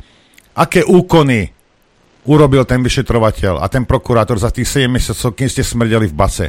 Rozumiete? že prvý úkon urobil až po 4 alebo po 5 no vidíte, no vidíte. A toto sa dialo ale aj za vlády Smeru. A toto sú neludské veci. Neludské veci, ktoré oni nechali, aby existovali. Pretože ak by to smeráci zmenili, to znamená, keby si robili svoju prácu, pán Lindner, vy nesedíte v base 7 mesiacov, že nie? E, ja tomu rozumiem a e, nebudem obajovať e, jednoducho, to nie je pretože nemám relevantné, nemám relevantné informácie o tomto, len hovorím a to je aj odkaz ľuďom, aj, aj občianskej spoločnosti, alebo teda ľuďom, občanom Slovenska, že pokiaľ chcete niečo zmeniť, musíte na to poukazovať a musíte vytvoriť tlak na konkrétne uh, politické um, orgány, ktoré majú uh, kompetenciu niečo zmeniť. Pretože ja osobne som za, za to obdobie predtým skutočne necítil eh, dostatočný tlak relevantných teda subjektov, hovorím o napríklad Slovenskej advokátskej komore, ktorá, ktorá by e, vyvinula tlak smerom či už zákonodarcovi alebo teda ku generálnej prokuratúre a začali by sa niektorými týmito témami zaoberať. Preto ja samozrejme nemám tie informácie, pretože v čase, keď som ja vykonával funkciu prokurátora a sudcu, tak som sa s takýmito vecami nestretol a pokiaľ som sa s nimi stretol, tak som sa s nimi e, dostatočne vysporiadal individuálne v rámci mojej diskrečnej právomoci ako sudca. Čiže snažil som sa individualizovať trest, snažil som sa uh, vyhodnocovať závažnosť a primeranosť uloženia trestu. Čiže ja len hovorím o tom, že tá právna úprava je zlá, je protiústavná, nakoniec to konštatoval ústavný súd, ale boli mechanizmy, uh, pokiaľ by teda jednotliví súdcovia alebo prípadne prokurátori eh, mali dostatok odvahy vykladať eh, právne normy v súlade s ústavou, aby pri rozhodovaní tento trest napríklad či už nenavrhovali alebo neukladali. Ale samozrejme naraža to potom na E, naraža to potom na, na e, niekto to nazýva, že justičný aktivizmus, že si vykladáte zákony v rozpore s tým, ako sú, ale ja som sa snažil vždy vykladať zákony e, v prvom rade s logikou toho zákona, s gramaticko-logickým výkladom, teleologickým výkladom a napokon aj teda v súlade s ústavou. Ale dobre, ja, Nie, ja vás chápem. Ja, no, ja, ja vám to len dovysvetlím, rozumiete? Ja, ja, som, ja som toto vykrikoval aj pred 6-7 rokmi. Lebo vy nemôžete zobrať otca rodiny, ktorý živí rodinu, rozumiete, má dve, tri malé deti, na základe toho, že ja na vás ukážem prstom, lebo sa mi nepáčite, alebo chcem spať s vašou ženou, alebo neviem čo, alebo vás chcem potopiť, ukážem na vás prstom, oni vás strčia do tej väzby a prvý úkon urobí po 4 mesiacoch. Ja Rozumiete? Ja v tejto, toto v normálnom svete ten vyšetrovateľ, ten prokurátor idú do basy. Rozumiete? Lebo nemôžete ničiť ľudský život na základe toho, že niekto na vás bez dôkazov, lenže je nejaký svedok, ktorý je vydieraný na základe toho zákona o tom, že stratí majetok, hej, tak bude klamať, jak sa mu bude prášiť z úst, tak na základe toho niekomu zničíte život a nič sa vám nestane. A toto ja som vravel pred 5-6 rokmi. A všetci, nie, no takto je to na Slovensku. No takto? Tak čo sme, povedzte mi ako tak, no, čo sme, zaš, sme, sme nejaký feudálny štát z nejakého 13. storočia? O čom sa ja, tu bavíme? Ja môžem len súhlasiť a k tomu môžem povedať jedno, pokiaľ by som mal možnosť a získal by som e, nejaký mandát vo vzťahu k tomu, že by som mohol nejakým spôsobom prispieť e, k legislatívnym zmenám a ovplyvňovať ten e, legislatívny proces v súvislosti s trestným poriadkom, trestným zákonom, zákonom o väzbe a podobne tak e, či už moja životná skúsenosť ako sudcu prokurátora, alebo moja životná skúsenosť ako, ako väzobne stíhanej osoby uh, mi priniesla obrovské množstvo nápadov a myšlienok, ktoré by e, túto spoločnosť mohli humanizovať. Humanizovať celý trestný systém. Uh, a predovšetkým to nie je uh, z, z tohto hľadiska iba môj pocit, aby som, aby som si nejakým spôsobom Eh, akože individuálne iba čisto na mojej úrovni eh, niečo dokazoval, ale skôr to je o tom, že by som bol eh, veľmi rád, keby sa v budúcnosti takéto veci neopakovali. A skutočne ten priestor na tú legislatívnu zmenu tu je, pretože za ostatné tri roky, minimálne za ostatné tri roky, hovorím, lebo ja to vnímam za ostatné tri roky, tak e, došlo takému masívnemu zneužívaniu niektorých trestnoprávnych inštitútov, že je čas na, na ich e, či už radikálnu, alebo, alebo teda nejakú minimálne úpravu e, v tom zmysle, aby sudcovia ani prokurátori alebo organične v trestnom konaní ako také nemohli tieto inštitúty zneužívať. Však, ale potrebuje, samozrejme, že to vyžaduje radikálnu úpravu, lebo potom všetkom, čo ja hovorím, že ja som ukázal prstom, lebo mňa vydieral, nejaký policajt priblblý, hej, že mi zoberie všetok majetok, ja ukážem, ukážem na vás prsto, vás zavrú a potom vás tam psychicky mučia, aby vás donútili sa priznať. A však aký je rozdiel medzi, medzi tým, že vás niekedy, niekto natiaľ na, na koleso pred 300-400 rokmi, alebo áno, vás dal na dereš. Aký áno. je v tom rozdiel? Že, miesto toho, že to trvá 20 minút, tak to trvá 3-4 mesiace? Ale Rozumiete? má to obrovský transformačný potenciál, pokiaľ uh, využijete ten čas uh, na, na to, ale samozrejme... Sa stal z vás buddhista za to. Nie, nie toto je reklamná vložka nie, na oné, nie, na väzbu. Nie, nie, ako, nie lebo, lebo skutočne uh, každá životná situácia je takáto radikálna, vás vie niečo naučiť, len musíte byť pripravení sa učiť a... A musíte a mať väčšie šťastie, ako mal Lučanský, pán Lintner, že? Áno, bola to nepríjemná Hej. situácia, najmä keď s odstupom času sa o tom rozprávam s mojou manželkou, že to bola vlastne uh, tá, tá najsilnejšia emočná situácia, keď zomrel pán generál Lučanský a my sme v tom čase sedeli vo výkone väzby. Samozrejme reakcia justičnej stráž, teda ako väzenskej administratívy bola taká, že ma okamžite stiahli z vychádzky v tom, na tom dvore 3x3 metre a zavolali e, nám psychiatrov, teda psychológov, aby teda zisťovali, či sme v poriadku a či teda nemáme nejaké sklony. Tým chceli samozrejme prípadne potenciálne zabrániť alebo nejakým spôsobom vytvoriť alibi uh, o tom, že teda tá psychická uh, starostlivosť tých jednotlivých väzňov vo väzbe existuje. Ale chcel som povedať toľko, že s odstupom času, tak my sa s manželkou snažíme o tomto nerozprávať, aj keď ja mám eh, názor taký, že sa o takýchto veciach práve treba eh, rozprávať práve z hľadiska obrovského transformačného potenciálu, ktorý má takáto životná skúsenosť na človeka. No a manželka mi vtedy povedala, že to bola najťažšia, najťažšie obdobie, pretože nevedela, či teda, čo sa vlastne stalo. Bola neuveriteľne negatívna atmosféra, proste revolučná atmosféra, všetkých zos, zoseknúť, všetkých pozatvárať a zrazu máte, je manžel vo väzbe a niekto podobný v tej väzbe zomrie. Ja nebudem hovoriť o samovražde, vražde alebo čokoľvek, pretože na to ešte bude priestor, aby sa tá, tá, tá situácia, ktorá tam vznikla, dostatočne preverila. Ale uviedla mi, že to, bolo, to bola najťažšia vlastne životná situácia, pretože nevedela, či nás zabíjajú, alebo či to je tak neznesiteľné, že si niekto siahne na život. Takže nevedela skutočne. A samozrejme e, túto situáciu využili e, zločinci e, v, v týchto štruktúrach NAKA a podobne na to, aby nám obmedzovali kontakt s manželkou, kontakt s či už aj telefonicky. Takže my sme mali skutočne ten, ten kontakt veľmi obmedzený a si predstavte, že generál Lučanský zomrel a moja manželka ma prvýkrát počula potom po nejakých dvoch dvoch týždňoch. Takže toto bola veľmi nepríjemná Viete, situácia. Lebo báme sa o jednej veci. Ja ďakujem za všetko, čo sa stalo. Báme sa o jednej veci. Hej. Uh, už len keď sa budeme baviť o tom, že asi generál Lučanský bol z iného drva vystružlikovaný, než než je väčšina ľudí. Hej. A, a napriek tomu sa stalo, čo sa stalo. Teraz ja netvrdím, mm, ja netvrdím, že eh, si siahol sám na život, lebo si to nemyslím, ale, ale to je iba môj názor. Hej. Ale teraz si zoberte, je plno ľudí, ktorí psychicky hej, sú oveľa labilnejší než vy, alebo ja, alebo Lučanský, alebo kdokoľvek. Hej. A nevinne, rozumiete, nevinne ich takto zavrú. Hej.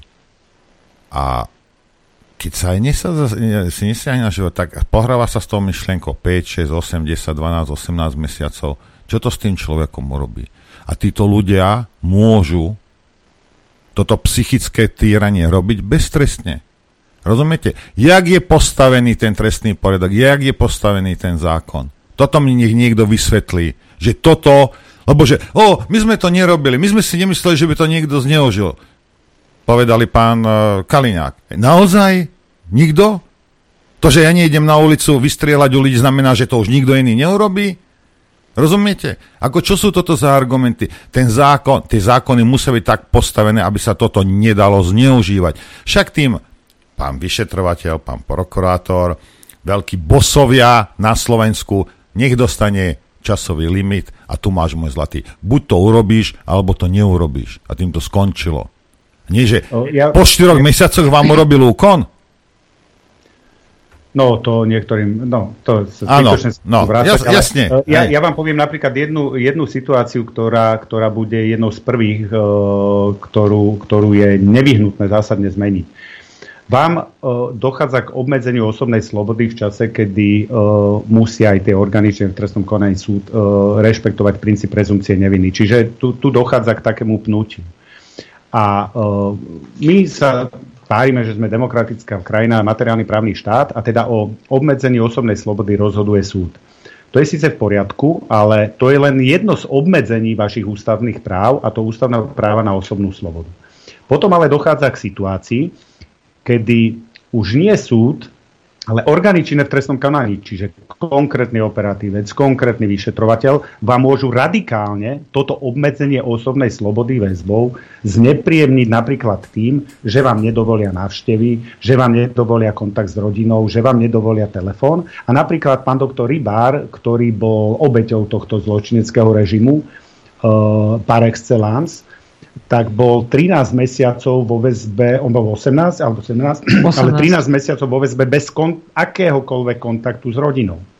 A e, čo chcem povedať je to, že na jednej strane je tu súd, ktorý rozhoduje o obmedzení osobnej slobody, ale potom ako keby e, štát, alebo teda my, sme rezignovali na úpravu, právnu úpravu toho, že orgány činné v trestnom konaní vám tú väzbu môžu takým spôsobom znepríjemniť, že to bude ďaleko dramatickejšie ako samotné to obmedzenie osobnej slobody. A robia to nie na základe rozhodnutí, ktoré sú preskúmateľné. Ale svoj vôle. Ale svoj vôle. Vy napríklad dostanete papier vo väzbe, kde si napíšete, že žiadate kontakt s rodinou, žiadate telefonovať s manželkou a podobne, alebo priateľom, alebo kohokoľvek. Vy to tam vypíšete a vám, uh, vám to vyšetrovateľ vráti s tým, že tam je, že áno a nie.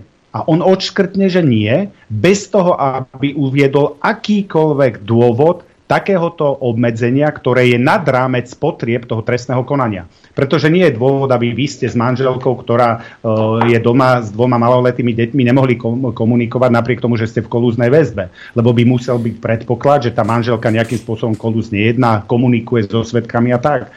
A toto sa musí zmeniť, pretože v opačnom prípade to zneužívanie tých funkcií tých jednotlivých operatívcov alebo vyšetrovateľov bude pokračovať ďalej. Čiže musí tu byť preskúmané každé obmedzenie, nielen obmedzenie osobnej slobody, ale obmedzenie ďalších ústavných práv v rámci výkonu väzby, ktoré, na ktoré vôbec v súčasnosti nemá ten súd dosah aby boli teda preskúmateľné súdom, aby bolo možné podať riadne opravné prostriedky a podobne. V súčasnosti síce je opravný prostriedok, ale tým je iba stiažnosť na ústavný súd.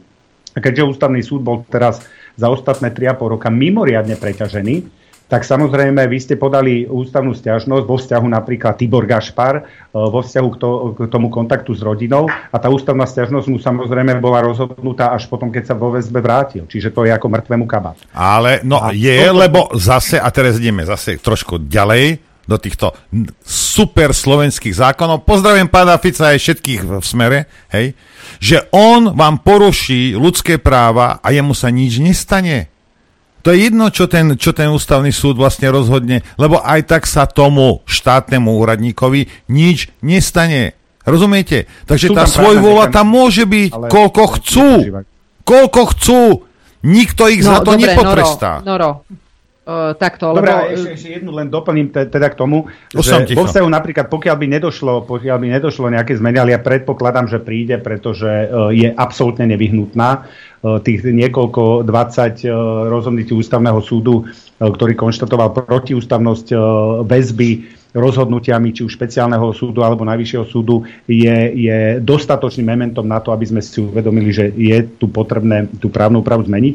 Ale čo je dôležité, tým, že za 3,5 roka tu došlo k masívnemu útoku na, na ústavné práva občanov, nie len na úseku trestného konania. Ale pozrime si, čo tu bolo za covidu. Boli, bola tu povinná karanténa, boli tu plošne zatvárané médiá, na to sme nejako zabudli a tomu sa tiež treba venovať. Akým spôsobom došlo k plošnému zatvoreniu hlavných správ, hlavného týždenného denníka, aj vás. No, nás to nezaujíma, nás sa to ne, netýkalo. Nie, my nie. Uh, ale je, je to zá, zásadný uh, zásah do ústavných práv občanov, tak je evidentné, že ústavný súd v tomto zložení, ako je, tých 13 ľudí, je nedostatočný, pretože nestíhal reagovať uh, bezodkladne uh, na, na uh, problémy, ktoré vznikli. A preto možno delege referenda do budúcnosti bude potrebné otvoriť, e, pokiaľ samozrejme to je ústavný zákon, e, otvoriť počet e, ústavných súdcov, pretože evidentne tých 13 súdcov pri takom masívnom porušovaní práva, aké tu bolo za 3,5 roka, nie je, nie je, nie je spôsobilé. Časovo nie sú schopní. Časovo nie sú spôsobili zabraniť takýmto veciam. Napríklad v mojom prípade Viete, ja, e, mne tiež ústavný súd vydal nález o tom, že moja väzba bola protiústavná a ten nález, teda ja som ten návrh, respektíve stiažnosť proti uzneseniu vznáti do väzby na ústavný súd podal v decembri roku 2020 a až po 17 mesiacoch mi ústavný súd rozhodol o tom, že moje práva boli porušené s tým, že prakticky až 12 mesiacov potom, ako som opustil výkon väzby. Takže, takže skutočne je to, je to síce malé zadozúčinenie, ale ten papier vám tú obmedzenú osobnú slobodu, protiústavne obmedzenú osobnú slobodu nevráti. Čiže je dôležité skutočne sa zaoberať aj otázkou, či do budúcnosti nebude vhodné uh, zvýšiť počet ústavných sudcov. No a teraz ja do toho vstúpim, Noro, pretože uh, ak sa bavíme o tom, že paragraf 58 trest prepadnutia majetku, odsek 2 trest prepadnutia majetku súd uloží, tak toto, toto je pôvodné znenie, rozumej z roku 2005. A keď sa pozrieš na to, že aká bola e, zostava tých e, ministrov spravodlivosti, tak poprvé 2005 bol pán Lipšic, to vieme. To bol, toto bol jeho na, uh, zákon, on ho presadil, vtedy ho, uh, vtedy ho teda prijali. Potom bola druhá Zurindová vláda, tam bola ministerkou spravodlivosti pani Lucia Žitňanská, ktorá sa toho nedotkla.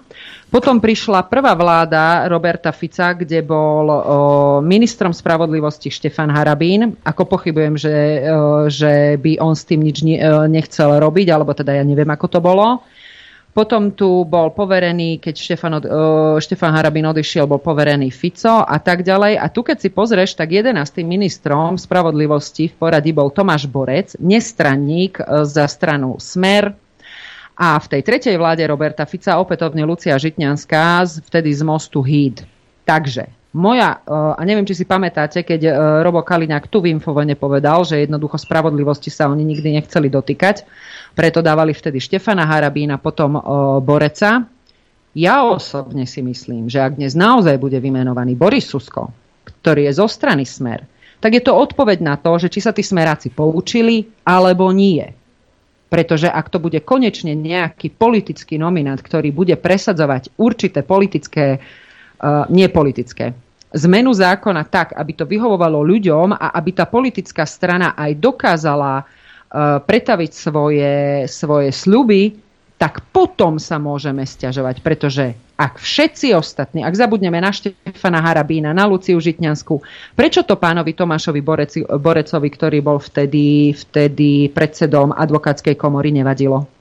On ako advokát na to mal myslieť, pretože to zrovna jeho klientov postretávalo. A tu sa naozaj nebavíme o tom, že sa, že sa tu rozčulujeme nad tým, že ja ich chudáčik Kaliňák bol vo väzbe alebo David Lindner, alebo Martin Rybal. Vo väzbe bol aj Martin Daňo, vo väzbe bol aj Vasky a vo väzbe bol aj da, uh, Dani Kolár. Takže my sa tu naozaj bavíme o tom, že ani pánovi advokátovi Tomášovi Borecovi to vôbec nevadilo. Zjavne, pretože inak by ten, uh, to ustanovenie napadli už skôr. Ale prapôvodný, ten, kto to takto spískal, je naozaj David... Uh, bože, jak sa volá? Nie. No, jasné, áno, on. Da, ja, David Koty, ja hej, som to beriem to na seba. Ah, Daniel Lipšic. Dobre, ideme, ideme do prestávky, ale takto, keď, keď sa nad tým naozaj zamyslíte ako hlboko uh, posluchači, milí a, a diváci, pán Boh zaplať za tých debilov, čo tam volili pred uh, 3,5 rokom toho nešťastného toho nešťastného debila Strnavy. Hej? Lebo tieto veci, ktoré, na, my sme na ne upozorňovali, to zase ako nie, že nikto si to nevšimol, plno ľudí to vedelo samozrejme, hej. Ale až, až Matovič a táto, táto zločinecká cháska to urobila, vypukla, lebo boli natoľko hlúpi, že to robili proste na hulváta. Hej. Ale s týmto je niečo nutné robiť. Viete, ja, ja nechápam, ako my sa môžeme ako považovať za nejakú demokratickú krajinu. Toto, keď takéto, takýto typ svojvole a mučenia je legálny na Slovensku. Vedieť pravdu? My tiež. My tiež. Počúvajte Rádio Infovojna. Dobré ráno. Už nie, dobrý deň. Aha, kúkaj, naši, naši zamestnanci skladajú sľuby. Hmm. To máme budúceho ministra obrany. Dobré ráno, teda dobrý deň prejem. Ja, podri sa, som kľudný, bol som na kameloterapii, funguje, funguje úplne 100%. Príjemný deň vám prejem každému. Áno, aj našim hostom, tuto Judska oproti a pán Lindner. Vítajte. Ďakujeme ešte raz. No a keď sme už teda o, v tej právnej rovine, tak mňa zarazilo, akým spôsobom, teda ma zarazilo to, čo sa stalo v Poprade na okresnom súde, pretože tam bol, síce nepravoplatne, takže poprosím vás ešte všetkých, nedávať to na Zuzu Čaputovú, Kiska je ešte stále nevinný, ale bol prvostupňovo nepravoplatne zatiaľ odsúdený bývalý prezident Slovenskej republiky, ktorý sa snaží tváriť, aj teda vďaka svojmu advokátovi, pánovi Kubinovi, Minulého zastupoval pán Mazák. Tomu... Samé SA, čo chceš? Úplne. Už len čakám na Baranika. A e, jednoducho ten trest, o tom ale David viacej určite povie, je absolútne neprimeraný. A druhá vec, ktorá ma zarazila, bola to, že on po vynesení rozsudku povedal, že za to môže Kaliňák a Fico. A tretia vec, že jednoducho uh, vlastne celý ten princíp, bez ohľadu na to, čo povedala Monika Tódová vtedy, že no, pán Kiska, ale že museli ste takto východňársky robiť to účtovníctvo. No, ďakujeme a každého na, východ... nešahaj no, na východňárov. To nie ja, to Monika Todova povedala takto. No a e, ďalšia vec je tá, že oni to obhajujú, aj pán Kubina, že vlastne to je normálne, že ak niekto kandiduje za prezidenta, aby si tú volebnú kampaň dával do nákladov, pretože potom zrastie jeho... Zrastie jeho cena a bude si môcť na prednášky akože pýtať viacej a viacej peňazí. Čiže my tu máme Zuzanu Čoputovú, ktorá urobila z prezidentského paláca hnojisko tá Augiašov chliev je oproti tomu akože normálne, že uprataná stajňa. A Andrej Kiska si urobil biznis. To je normálne, že obchod. Ja sa idem stať prezidentom preto, aby som si potom mohol, mimochodom na vzor amerických prezidentov, pýtať veľmi veľa peňazí za moje prednášky, na ktoré budú akože ľudia stať vo frontách, lebo som pomaly David Icke, ktorý je neviem koľko mesiacov vopred vypredaný, aby si tam ľudia vypočuli moje múdrosti. Tak bude to služba občanom, alebo je to potom obchodná stratégia. Niečo tam nesedí. Ako tá argumentácia pána Kubinu je zhruba na tej istej úrovni ako argumentácia jeho bývalého kolegu v Dentos, pána Lipšica, keď Uh, to už tuším bolo dovolanie, uh, že v prípade pána Kalmusa, ktorý oblial farbou sochu Bilaka, že vlastne to bola zo strany pána Kalmusa nutná obrana. Takže to sú, to sú také perly právnické, ktoré myslím si, že asi nikde inde na Slovensku nemôžu byť. Ale, ale aby on, Andrej Kiska, za to isté, čo iní dostávajú niečo úplne iné, dostal podmienku, tak to, je, to bolo pre mňa že fascinujúce. A za to môže Fico a Kaliňák? Lebo ak je to tak, tak to chlapci opätovne veľmi, veľmi, veľmi pokazili. Ak v tom majú prsty Fico s Kaliňákom. No tak eh, k tejto veci eh, sme sa už opakovane vyjadrili mediálne, ale eh, je vhodné pripomenúť, že takáto forma obrany a obhajoby je absolútne infantilná. Mňa prekvapuje, že pán bývalý prezident sa zníži na takúto úroveň. Miesto toho, aby vecne komentoval rozsudok a má plné právo ho kritizovať, tak sa zníži na útoky proti politickým predstaviteľom. Paradoxom tejto situácie je, že pán Kiska bol prezident, takže mal, mal trestnoprávnu imunitu 5 rokov a to trestné stíhanie jeho začalo až potom, keď pán, pán doktor Fico a pán doktor Kalinák už neboli ministri, teda nebol predseda vlády a nebol, nebol minister vnútra pán Kalinák, to je prvá vec. Druhá vec je tá, že život prináša také paradoxné situácie a Eh, tu vidíme v plnej náhote. Eh, pán eh, Fico, Kaliňák, Gašpar a Norbert Bordor boli stíhaní v tzv. kauze Súmrak, kde mali zosnovať zločineckú skupinu za účelom diskreditácie pána Kisku. Zjednodušujem. No a práve ho mali diskreditovať tým, že poukazovali na dôvodné podozrenia z jeho daňovej trestnej činnosti. Toto táto kauza Sumrak e, no, určité časové obdobie prebiehala. E, treba pripomenúť verejnosti, že pán doktor Kalinák bol v tejto kauze 3 týždne, teda 24 dní nezákonne vo väzbe. Nezákonnosť tejto väzby konštatoval Najvyšší súd a následne táto celá kauza sa dostala až na generálnu prokuratúru a pán generálny prokurátor zrušil uznesenie o vznesení obvinenia ako nezákonné a konštatoval, že konštatoval neexistu, neexistenciu nejakej zločineckej skupiny. E, ďalšia vec treba pripomenúť a, a um, pripomenúť verejnosti to, že pán doktor Fico bol v tejto kauze podrobený, podrobený Mm, vydávaniu na stíhanie. Áno, vydávaniu na stíhanie, na väzobné stíhanie. na väzobné stíhanie parlamentom, teda parlament rozhodoval o tom, či dá súhlas na jeho väzobné stíhanie. Ak sa e, občania alebo verejnosť pýta, kto čakal na špecializovanom súde na e, takéto rozhodovanie, tak to bola práve pani magisterka Záleska. Čiže keby pán doktor Fico bol vydaný na väzobné trestné stíhanie parlamentom, tak by o jeho e, väzbe rozhodovala pani Záleska. Ale, Ale ono by ho určite nezobrala do väzby. Čiže ten paradox tejto situácie spočíva e, v tom, že jednak celé trestné stíhanie v kauze Sumrak bolo nezákonné, bol nezákonne pán Kaliňák obmedzený na os- svojej osobnej slobode. A výsledkom toho je aj ospravedlnenie, nedávne ospravedlnenie Ministerstva spravodlivosti, kedy sme navrhovali v rámci predbežného prejednania e, nároku na náhradu e, škody spôsobenej um, Väzbou?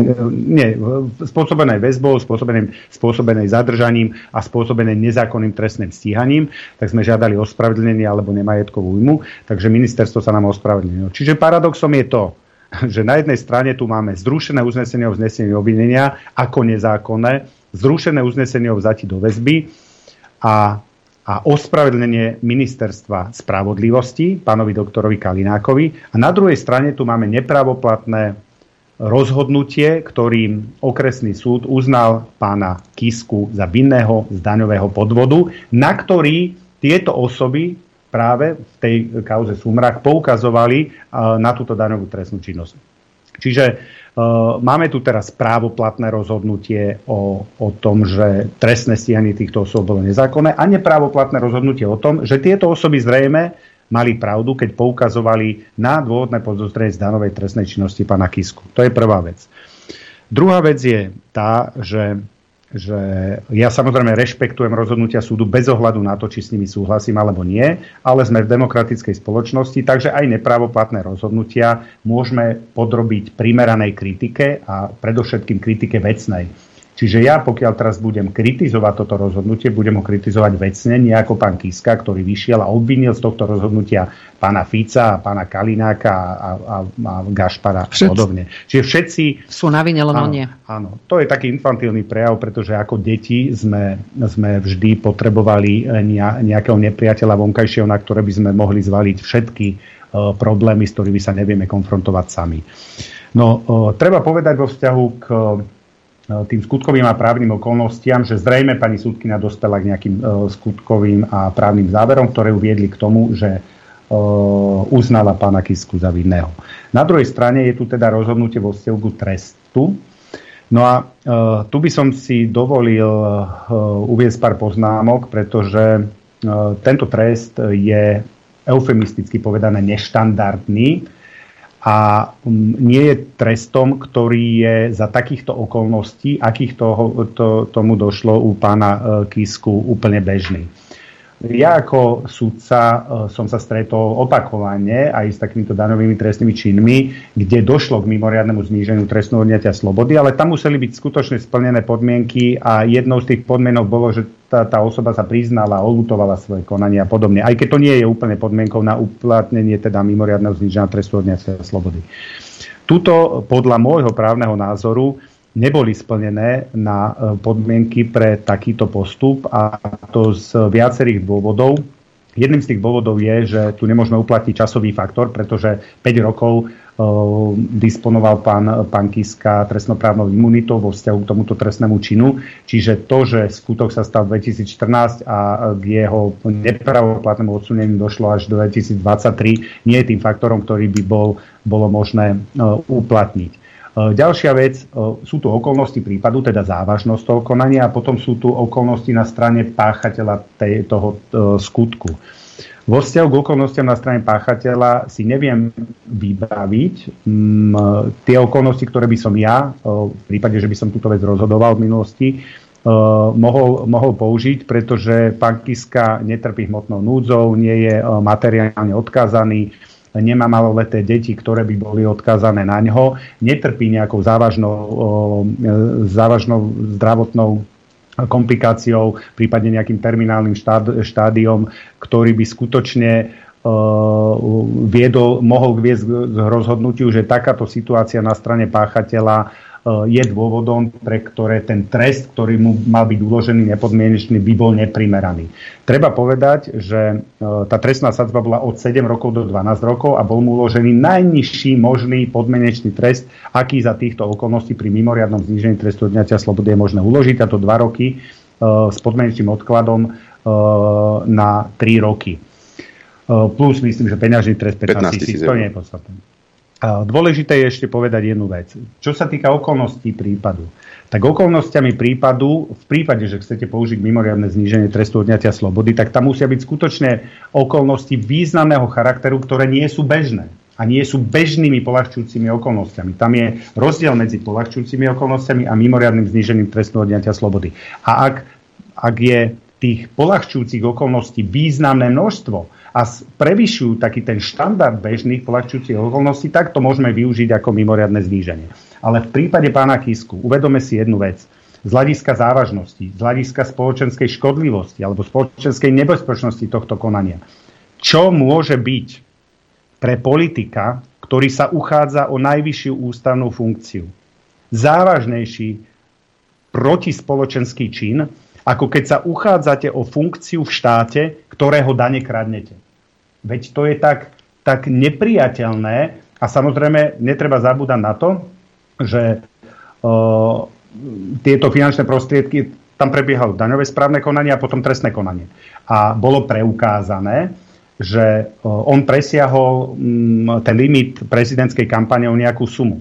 No a tam sa to navyšuje podľa toho, o akú sumu. A mu tam hrozila pokuta 10 miliónov eur, ktorú podľa mojich vedomostí nezaplatil. Čiže to je ďalšia rovina, a e, takáto osoba teraz bude zvalovať vinu za svoje protiprávne konanie, respektíve podozrenie zo svojho protiprávneho konania na svojich politických rivalov, čo je absurdné. Ešte, aby ľudia pochopili, e, pretože možno to vo verejnosti neodznelo, ak si pamätáte na prípad pána Baštrnáka, ktorý bol taký veľmi exponovaným prípadom, e, exponovaným prípadom a mediálne, mediálne veľmi, e, veľmi vyživovaným prípadom, Pán Baštrnák sa dopustil rovnako trestnou činu daňového podvodu. On si uplatnil neoprávnené DPH. Hovorím, že dopustil, pretože bol právoplatne za to odsúdený a bol mu uložený trest 5 rokov nepodmienečne. S tým, že aby sme to dali do paralely. Je tu podnikateľský subjekt, pán Baštrnák, ktorý sa dopustil trestnou činu daňového podvodu. Pán Baštrnák svoje konanie olutoval, priznal sa ku skutku a vrátil všetky finančné prostriedky, o ktoré sa obohatil aj s príslušnou. Som myslím, že to bolo okolo 2 milióny eur. Bol to prvý, nazvime to, podnikateľ, ktorý bol pravoplatne odsudený za daňovú trestnú činnosť, ktorý skutočne vrátil takéto množstvo finančných prostriedkov, ktoré sa obohatil. A ten, táto osoba urobila vyhlásenie o vine, takže jej súdca, súdkina okresného súdu Bratislava 2 znížila tú dolnú hranicu trestnej sadzby o jednu tretinu a uložila mu trest odňatia slobody 5 rokov. Prečo? No pretože napriek tomu, že to bol tiež skutok z roku 2011 a bol tam nejaký časový faktor, tak nebolo možné na základe tých polahčujúcich okolností alebo nejakých mimoriadných okolností využiť inštitút mimoriadného zníženia. A preto mu bol uložený 5-ročný trest. Navyše, namiesto 7 dolnej hranice. 7, tak. A navyše mu bol potom uh, krajským súdom dokonca podľa môjho názoru uložený uložený nezákonný trest prepadnutia majetku. Uh, tam teraz prebieha to konkurzné konanie, ale vzhľadom na rozhodnutie ústavného súdu pán Bašternák si bude môcť uplatniť ten návrh na obnovu konania, pretože k tomu výkonu trestu uh, prepadnutia majetku ešte nedošlo.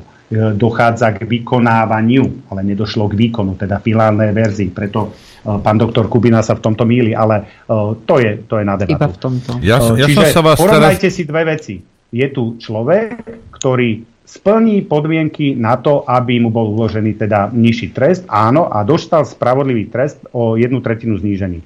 Z akého dôvodu za podobnej situácie, dokonca ďaleko z môjho pohľadu závažnejšej, pretože ako opakujem, sa uchádzalo vysokú ústavnú funkciu v štáte, ktorého dane kradol, tak, e, tak a, a, ako, ako verejnosť môže vnímať takúto diskrepanciu v uložení trestu, keď niekto si odsedí 5 rokov, respektíve 2,5, jeho, on bol podmienečne prepustený potom, a niekto dostane podmienku. Čiže je verejnosť legitímne, opravnene môže vnímať uh, uloženie tohto trestu ako nespravodlivé. Ale to je môj právny názor. Ja sa chcem spýtať jednu vec, lebo som uh, mladý, naivný a hlupý. Keď on prekročil ten limit, hej, keď páchal túto trestnú činnosť v tej, v tej kampani, bol on právoplatným prezidentom tento Kiska?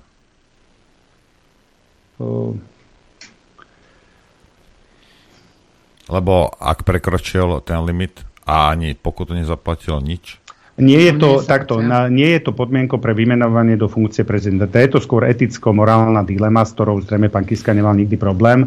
Takže, takže z hľadiska Dobre, právneho, takže, právneho bol právoplatný prezident. Dobre, takže na Slovensku je teda situácia, kde mňa môže, mám kamaráta veľmi bohatého oligarchu, ktorý potrebuje ale hodne zakázok, ktoré ja mu viem vybaviť. On mi nasype do kampani miesto miliónov, ktorý mám dovolený 5 miliónov, hej, on a ľudia ma zvolia, lebo však čo taký Slovák vie urobiť, keď je vymytý niekde na sedačke, hej. Oni ma zvolia, dobre, teraz môjho kamaráta dostojí 5 miliónov, teraz sa príde na to, ja nie som kiska, nie som hovedo, ja 10 miliónov pokutu zaplatím, hej, ale som pravoplatný prezident. A môžem rôznymi cestami mu posúvať kšefty, ktoré budú za 100, 200, 300 miliónov. Veď aj tých 15 miliónov je podľa mňa veľmi dobrá investícia. Uh, áno, aj toto sú úskalia formálnej demokracie. Dobre, pán Lindner, ja to, ja to, povie, ja to poviem ja, lichnerovsky. Je to bordel. Ja to, Toto je bordel. Že, veď, to povedali múdrejší ľudia, že demokracia je ten najhorší systém, ktorý máme, ale nikto lepší nevymyslel. Dobre, ale Takže to ešte neznamená, že prezident, ktorý poruší pravidlá pred, v prezidentskej voľ, pred prezidentskými voľbami, že by mal byť právoplatne vymenovaný teda za, za toho prezidenta. Nemáme právnu úpravu, ktorá by to riešila, čiže áno, je to a... možno na debatu do budúcna. Dobre, takže všetci, ktorí idete kandidovať teraz, zožente si nejakých prachatých kamarátov, hej, a však tak zaplatíš pokutu, ale budeš prezident a budeš bašavelovať 5 rokov. Prečo nie? Veď slovenská legislatíva ti to uh, umožňuje. Veď na Slovensku máme takých špičkových superprávnikov, ako je Mazák a Kubina. Ďakujem veľmi pekne, neprosím. Toto, toto Vieš, nie je štát. Rozumieš? Toto no, je bordel. Počkaj, počkaj, počkaj. My sa tu bavíme o Slovenskej republike, ktorá zvyčajne takéto veci odkúkava z úžasného západu. No a teraz mi prosím ťa povedz, že okrem toho, že bol Sarkozy odsudený a teda podal uh, s, uh, sám proti teda roz, odsudzujúcim rozsudkom uh, podal odvolanie, tak mi povedz, že v čom sa líši Kiska od, od Sarkozyho? Lebo Sarkozy, keď bol ešte ministrom, tak on si, on dostal finančný dar od Kadáfiho a dokonca ešte aj francúzska prokuratúra vyšetrovala Sarkozyho, že či náhodou on už potom z pozície prezidenta nedával súhlasy na bombardovanie e, Líbie práve kvôli tomu, aby sa zbavil Juditka, nepohodlného svetka. Keďže, keďže žijem na Slovensku a som občan Slovenskej republiky, prečo ja mal zaujímať žabožrúti alebo niekto v Kong, Kongu alebo v Juhoafrickej republike? Hej. Ja sa budem zaujímať o Francúzsko, keď budeme poriadok na Slovensku. Rozumieš? My sa bavíme o tu žijeme, toto sa nás týka. Ten, ten tvoj kamarát, čo sedí vedľa teba, sedel na Slovensku v base úplne, úplne proste nespravodlivo. Hej, úkon mu urobil po 4 mesiacoch ten, ten špinavec. Od no, rodiny ja bol preč. V Rozumieš? Ne, nebudeme súhlasím. sa, lebo tu sa nem, ja viem, že pánovi Lindnerovi nemusím, ja ne, nekričím na neho, ja iba kričím a on vie veľmi dobre, že, že prečo to robím. Ale toto je nemysliteľné Rozumiete? Toto je nemysliteľné, vedie 21. storočie. Sme v Európskej únii, sme v NATO, sme civilizovaní, na západ orientujúca sa krajina, ja neviem čo, komu všetkému trčíme zo zadku a správame sa ako hajzli v 13. storočí. Ale veď, ako, čo si tu nahovárame, mi povedzte. Čo si tu chcete nahovárať ešte? Čo? Všetci musíme začať od seba transformáciou vlastnej osobnosti, inak sa neposunieme ďalej, ale to je samozrejme Západ náš vzor, rozumieš? Kiska to dával na Sarkozyho, akože on, a dokonca jeho ani nie kvôli tomu súdili, že on si požičal od Kadáfiho, ale tam bol tuším limit 25 miliónov, neviem, eur a uh, Kadáfi mu požičal 50. V tom bol problém. Takže a plus plus teda prokuratúra preverovala to, že či náhodou Sarkozy potom nedal vážne, že, že on išiel bombardovať celú krajinu len kvôli tomu, aby sa on e, zbavil nepohodlného svetka. Takže my, ak je našim vzorom ten západ, tak mi prosím vás všetci povedzte, že kvôli čomu by mal byť. Ja aby som tam, na, bral takéto nápady. Ja som tam žil polku života na tom vašom e, zapredenom západe. Nikdy mi nebol vzorom. Ako nebláznite. Báme sa o tom, že sme Slováci, žijeme na, na Slovensku, chceme Slovensko, aby nebolo feudálna krajina z 13. storočia. To je celé. aby sme sa správali ako ľudia a nie ako hoveda. A t- ja, ja viac nechcem. Rozumieš? Nech zákon platí pre každého. Nech tie zákony sú tak urobené, aby to kdejaké špinavé svine nemohli zneužívať. Veď to je, ja, ja iba chcem, aby boli pravidlá určené proste pre každého a kdejaký psychopat, sociopat, ktorý má nejaký odznak policajta, aby nemohol proste mučiť ľudí. Ale toto je, áno, a ja to Ja- aj ja beriem, len Noro, my nemôžeme nastaviť, teraz sme sa bavili s Davidom o tom, že ideme humanizovať ten trestný zákon. A my nemôžeme nastavovať naše právne normy takým spôsobom, že budú, uh, budú predpokladať, že 80 alebo 90 alebo 99% ľudí chce porušovať zákon. Lebo my sa tu nebavíme o tom, že Kiska ten zákon zneužil. On ho porušil. Rozumieš? A Slovenská republika v, a občania v nej zvolili Kisku za prezidenta Slovenskej republiky, lebo kto zlyhal? Lebo sme zlyhali my ako občania. Spomeň si na tú masiráciu médií, keď išlo o zrušenie amnestií. Dnes novinári hovoria, že no, u nás nie je dovolená retroaktivita vážne. Ako fakt. Dobre, ešte raz, ešte raz. sme sa dostali presne tam. Ešte raz ideme do prestávky, vám to všetkým pripomeniem. Toto nie sú novinári, to sú zástupcovia korporácií a oligarchov a, a ich zamestnanci. To je jedno, čo on rozpráva. Mne je to úplne jedno. Chcete vedieť pravdu? My tiež. My tiež. Počúvajte Rádio Infovojna. Dobrý deň. Dobrý deň, prejem. Ja len chcem vysvetliť, alebo niektorí ľudia to možno zle pochopia, že prečo je pre mňa irrelevantná nejaká, čo to bola, redaktorka z Jojky. Pozrite sa, a keď prídem do JNT banky a ja teraz niečo mi tam bude rozprávať, akým spôsobom, čo ja mám rozmýšľať a žiť nejaká tam v tej, tam v tom, v tej pokladne, alebo čo to je, tak si každý si povie, že tá, tá ženská je irrelevantná, ako čo mi to rozpráva. Hej. Ale ak by Patrik Tkáč sa rozhodol túto babu z tej pokladne posunúť do jojky, lebo vlastne aj to, aj to, tak zrazu už je relevantná. Zrazu už ju musím počúvať. Zrazu sa z nej stalo niečo, lebo on ju tam presunul, podľa čoho ja si mám riadiť život. Ako to naozaj? To znamená, že Patrik Tkáč, ja neviem, Jakabovič, Korbačka, títo mi budú hovoriť. Oni určia, ktorí ľudia mne budú hovoriť, ako ja mám žiť, aké mám mať hodnoty, ako mám fungovať.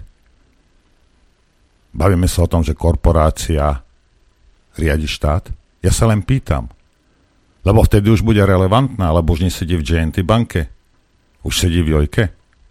Furt tí istí ľudia, ten istý zamestnávateľ. On, alebo cez tú babu, on, oni mi budú rozprávať, aké ja mám mať hodnoty, koľko ja mám pohlaví uznávať. To naozaj? Preto vám vrem, mne je to jedno. Je to zamestnanec JNT, je to zamestnanec korporácie, ma nezaujíma, čo kváka a nikdy ma to ani nebude zaujímať. Ani baba v Kauflande za pokladňou, ani tá v JNT banke, ani tá v Jojke. No nebude. Postavte sa na hlavu, kreténi. To sa nie je možné toto. Aby nejaká korporácia určovala hodnoty nejakého národa. Vy ste sa zbláznili? Už som ticho, Adrianko, daj posluchaču. Áno, 095 066 11 16, mailová adresa ránozavináčinfovina.bz. Prvý telefonujúci v tejto chvíli, nech sa páči.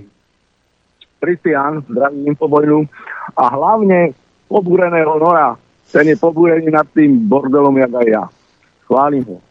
A otázka je takto, keďže svetý, najsvetejší než Biblia je majetok, tam nepatrí ani možnosť e, premlčania, pretože reštitúcie to dokázali, tak e, sa pýtam, prečo zákon o prijatí majetku, o pôvode majetku, pardon, zákon o pôvode majetku je taký bezzubý.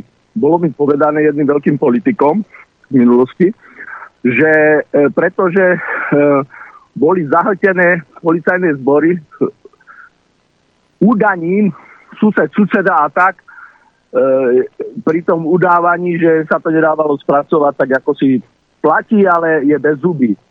Takže celá volebná fraška bola veľkohuba a bezzuba, jak e, ústa starej baby.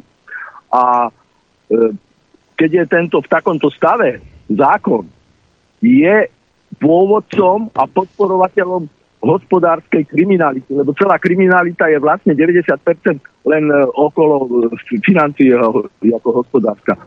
Tie miliardy, čo ukradli Matovičovi e, za, počas Fica, tiež sa nedali niekde zakopať v zlatých tehličkách. Oni existujú medzi nami a to sa dá zistiť.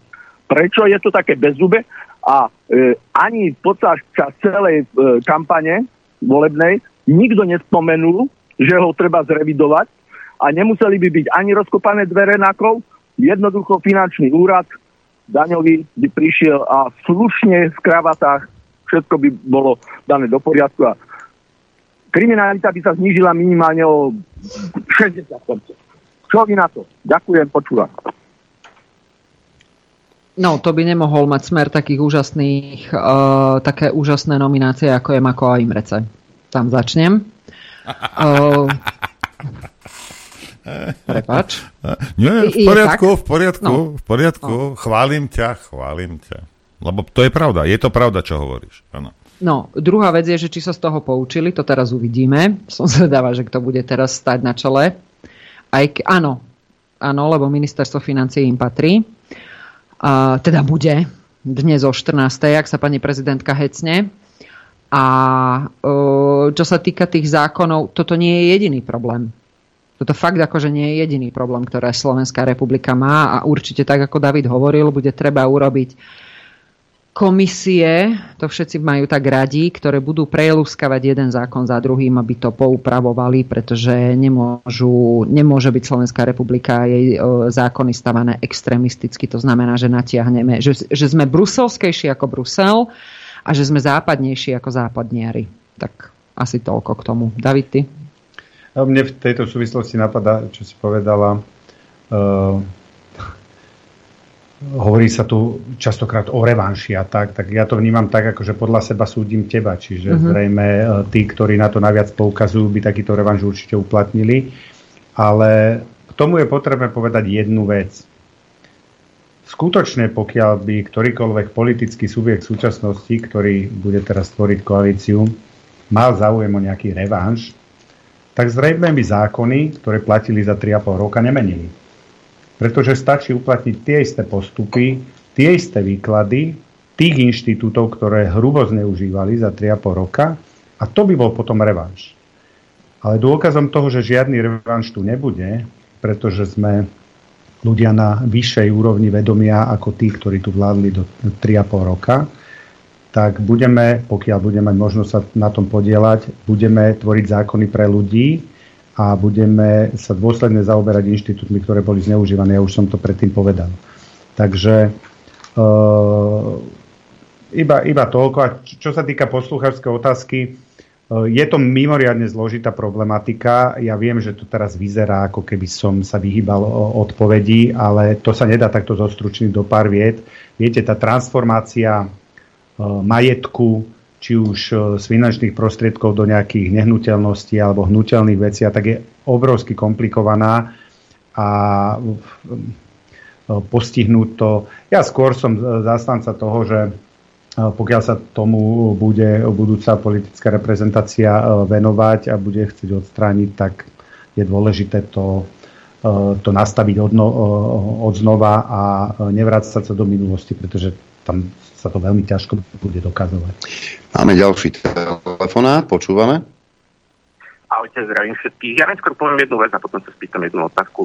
A tá prvá vec je k prezidentským voľbám, že v podstate do volieb e, je potrebné vždycky mať e, dvoch kandidátov, pretože pokiaľ prvý kandidát, ktorý vyhrá prvé kolo, nemá aspoň 40%, tak v druhom kole nevyhrá, lebo väčšina ľudí a ho voliť nebude. Neviem, štatisticky to tak je, že v druhom kole vždycky ten prvý dostane iba o 10% hlasov viacej.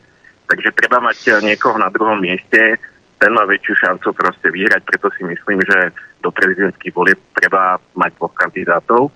A potom otázka, že čo sa týka vlastne nejakých európskych zákonov alebo nejakých akože týchto medzinárodných, a tie zákony sú vlastne nadradené slovenským zákonom, alebo aj zákonom akože ústavným alebo ústave Slovenskej republiky. Ďakujem. Uh, skúsim od konca, Kamil. Uh, tie európske zákony, uh, my, my máme my tam máme jednu takú nešťastnú formuláciu, a, ale to, tá nešťastná formulácia sa tam nedostala kvôli tomu, lebo tie, tie nariadenia vlády sú nadriadené zákonom, ale tie nariadenia vlády sú tam preto, pretože niekedy e, slovenský parlament spí. Existujú smernice a nariadenia, ktoré my sme povinní prebrať, ale my sme sa na tom zhodli, že to potrebujeme prebrať a ešte predtým ten celý proces je o tom, že my by sme sa mali už vyjadrovať k tomu, ako vôbec tá smernica má vyzerať a potom ju môžeme prebrať.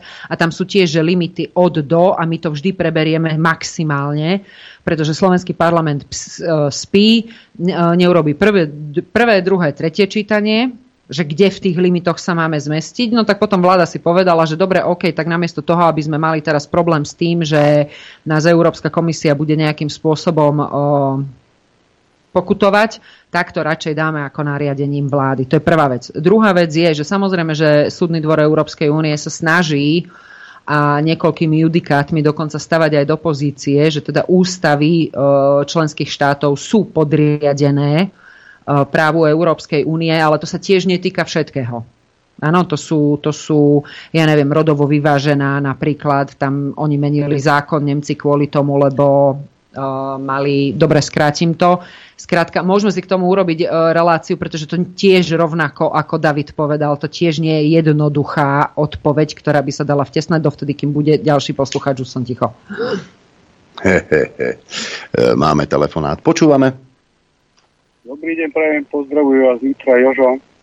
Chcel by som sa, e, pozdravujem vás všetkých. E, chcel by som sa spýtať, máte tam dvoch právnikov, aký je rozdiel medzi majetkom a vlastníckým právom, pretože podľa môjho názoru prepačte, majetok e, v podstate občania Slovenskej republiky nemajú. Majú len vlastnícke právo. Čiže majetkom je len to, čo nie je evidované a nie má registrovaný štát v nejakých tých registroch a preto je možné, aby mohol štát robiť niečo také, čo robí s tým e, akože majetkom, lebo sa to iba nazýva majetkom. Ale v skutočnosti to majetok nie je. Vola, kedy existoval majetok, ale v dnešnej dobe neexistuje majetok. Čiže by som poprosil, keby sa vyjadrili k tomu, k tej definícii, že čo je majetok a čo je vlastnícke právo, pretože lebo ak sa nemýlim, ani ústava nepozná pojem majetok iba v tom, čo zaviedli na novo do ústavy, keď tam doložili, že majetkom štátu sú vodné toky a ešte neviem čo presne. Ale podľa môjho názoru je to tak 100%, že majetok ľudia, respektíve občania Slovenskej republiky nemajú. Pekný deň prajem. Tak e, akože z filozofického hľadiska e, majetkom je iba to, čo vám nikto nemôže zobrať, čiže iba vy sám sebe. Áno, takže, ale to dobre, to asi nebola otázka. E, ak sa na to budeme pozerať z takéhoto pohľadu, tak budeme ďaleko šťastnejší. Ale čo sa týka toho vlastníckého práva, vlastnícke právo je ústavné právo a, a právo vlastniť majetok môže byť, môže byť obmedzené nejakým spôsobom a e, k tomu samozrejme predpokladom na to sú e, niektoré e, kritéria, za akých okolností vám môže byť odňatý majetok. Ale ja úprimne poviem, že som neporozumel vlastne tomu, že čo je problém v tom, aby sme definovali, čo je to vlastnícke právo a definovali, čo je to majetok. Pretože vlastnícke právo je vlastne právo na vlastniť majetok a disponovať s ním, teda užívať ho, predávať, E, súdziť a podobne. Čiže neviem ako, že v čom spočíva problém, e, právny problém výkladu vlastníckého práva a práva vlastniť majetok. No, neviem. Ja, ja, nie, nie, lebo na to, na to, aby ste vôbec mohli mať majetok, predtým musíte vôbec existovať nejaké vlastnícke právo, na základe ktorého ten majetok bude patriť vám. A tak ako David povedal, že s ním môžete disponovať, že ho môžete predať a už to nebude vaše ten majetok existuje ďalej, ale už k nemu nemáte vlastnícke právo. Čiže to je... Keby, keby posluchač v tej otázke to je na rigoróznu prácu. uviedol vlastne konkrétny problém, ktorý chce výkladom týchto dvoch pojmov vyriešiť, tak možno, ale ja neviem, skutočne neviem odpovedať. Že... Dobre, budete odpovedať na ďalšiu otázku, ktorá bude možno menej komplikovaná. Z Norska máme telefonát. Pozdravujem do slnečného Bergenu. Všetkých do štúdií. E, ja by som e, mal také, pán doktor tam hovoril, Lindner, že mm, neľudské zaobchádzanie v base. Ale veď e, basa by mala byť odstrašujúci taký nástroj, nie? že dostane sa do basy, je tam zle. No ale čo ja viem, ja som z východného Slovenska, z dediny, kde je 94% cigáňov v dedine, a oni normálne robia, že by išli do tej basy. Ano. Ide zima, treba drevo, ide do basy. Chce ísť do basy, lebo basy je dobré. Ja, ja, do, dobre, ďakujeme. Je rozdiel, je rozdiel je, či ste odsúdení, alebo nie. Áno, áno, áno. Výkon, výkon trestu odňatia slobody a, a väzba sú dva odlišné inštitúty a práve o to ide, aby sa humanizovala väzba, pretože tá priamo, priamo um, atakuje princíp prezumcie neviny. Samozrejme, výkon trestu musí mať tú preventívnu funkciu, teda musí mať výchovnú funkciu, uh, musí, uh, je, teda primárnou funkciou je nejakým spôsobom socializovať toho páchateľa, aby v budúcnosti, alebo preventívnu v tom zmysle, aby sa v budúcnosti vyvaroval trestnej činnosti, pretože by mohol v tom výkone trestu skončiť. Ale to nie je prípad väzby, ktorá musí byť humánna, pretože musí skutočne e, v rámci obmedzenia niektorých práv vo väzbe sledovať iba ten cieľ. To znamená napríklad kolúzia alebo pokračovanie v trestnej činnosti. Nie je totiž dôležité, nie je totiž absolútne zmysluplné, aby vám obmedzovali kontakt e, s rodinou e, zásadným spôsobom vo väzbe, keď na to nie je relevantný dôvod. Eh, ten, ten kontakt alebo obmedzenie eh, zvon, kontaktu s vonkajším svetom je dôvodné tam, kde to skutočne plní ten účel, ktorý to trestné konanie sleduje, ale nie opačne. No a, a volali ste z Norska a, a pozrite si, a, že v akej base sedí Breivik. A, a poviem vám aj na tú druhú otázku vašu, respektíve na ten váš poznatok. Máte pravdu, ja ako sudca v minulosti som sa častokrát stretával s tým, že v tých zimnejších mesiacoch, to znamená november, december, sme mali viac páchateľov takej skutočne triviálnej trestnej činnosti, ale opakovane ju páchali. A keď sme rozhodovali o ich vzati do väzby, pretože tam už nebola iná alternatíva, tak mi otvorene povedali, že teda oni nemajú kde byť a teraz sa blíži zima a v tej väzbe respektíve v tom výkone trestu odňatia slobody dostanú trikrát za deň teplú stravu, budú tam mať kamarátov, priateľov a podobne. Samozrejme, musíme odlišovať ľudí, ktorí majú nejaké sociálne zázemie a ľudí, ktorým to sociálne zázemie chýba a hľadajú ho napríklad vo výkone trestu a majú iný materiálny štandard. To znamená, vás keď vytrhnú od rodiny, uh, máte nejaký štandard materiálny, tak samozrejme je to iné, ako keď je osoba, ktorá uh, ne, nemá sociálne prostredie, nežije v sociálnom prostredí, žije na, na, na takej materiálnej úrovni, ktorá sa dá prirovnať skutočne iba k nejakému bezdomovectvu pomaly. Takže samozrejme takýto človek má záujem a má ambíciu sa dostať či už do väzby alebo do výkonu trestu, pretože tie podmienky tam sú lepšie ako e, podmienky, e, e, v rámci ktorých žije na slobode. Hm. Technická, hej, tí, čo ste sa aj dotelefonujete, počujete rozprávať toho hostia, ja ho nechám dohovoriť, ako nech dokončí myšlienku, tak na tej linke počkajte. Ako, nie, že sa vám nevenujeme, ale treba nechať toho hostia dohovoriť. Traja mi takto zložili za posledné 3 minúty. Ale mám ďalšieho posluchača na linke, počúvame. Vypnite si rádio. Bože môj na nebesiach. Bože. Bože môj, vzruš ho, daj niekoho iného. Ja, zrušil, že čo? Ako... Keď nie tak, tak onak, vieš. I, i tak šedá. Ale máme ďalšieho telefonujúceho. Počúvame, nech sa páči. Dobrý deň, viem. No počúvame. Ja, mňa, zaujalo, mňa zaujalo teraz toto posledne, čo ste hovorili. E, mne z toho vyplýva, že takíto ľudia, ktorí, ktorí žijú v takejto sociálnej situácii, tak my vlastne vôbec naša justícia je na nich absolútne krátka. On urobí čokoľvek a jeho sa vlastne to netýka, lebo jemu sa stane, je, trest justičný je pre neho lepší ako čokoľvek, čo on žije. My sme na nich krátky. Súhlasím, áno. Ďakujem, majte áno, sa. Áno, áno, e, áno, je to tak. Uh, za, za mojich 22 rokov, čo som fungoval ako prokurátor a sudca, som sa stretol s obrovským množstvom životných osudov a samozrejme vás uh, také konfrontácia s, so životnou realitou posunie a uvedomíte si, aké šťastie máte, keď máte rodinu, aké šťastie máte, keď máte základné elementárne materiálne predpoklady na to, aby ste mohli žiť život. Ale to nie je štandardom a preto tá civilizácia by sa mala posúvať smerom, že neexistuje v demokratickom a právnom štáte osoba, ktorá by túžila dostať sa do väzby alebo do výkonu trestu a obetovala by obmedzenie vlastnej osobnej slobody iba preto, aby materiálne prežila. S tým súhlasím. Mhm. Máme posledný telefonát dnes, nech sa páči. Dobrý deň, pani, zdravím vás z Bratislavy, Stanislava.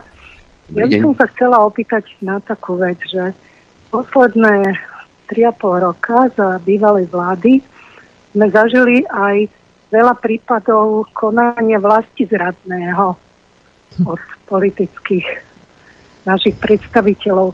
Ako sa toto bude riešiť do budúcnosti? Ďakujem, budem počúvať. Pozerajú sa na seba. To my nevieme. Uh, takto, uh, to, čo sa dialo, sa dialo hlavne kvôli tomu, že tak ako Noro hovoril a niekoľkokrát to hovoril, niekoľkokrát som to hovorila ja a samozrejme Aďo nám uh, tiež v tomto pomáhal to hovoriť.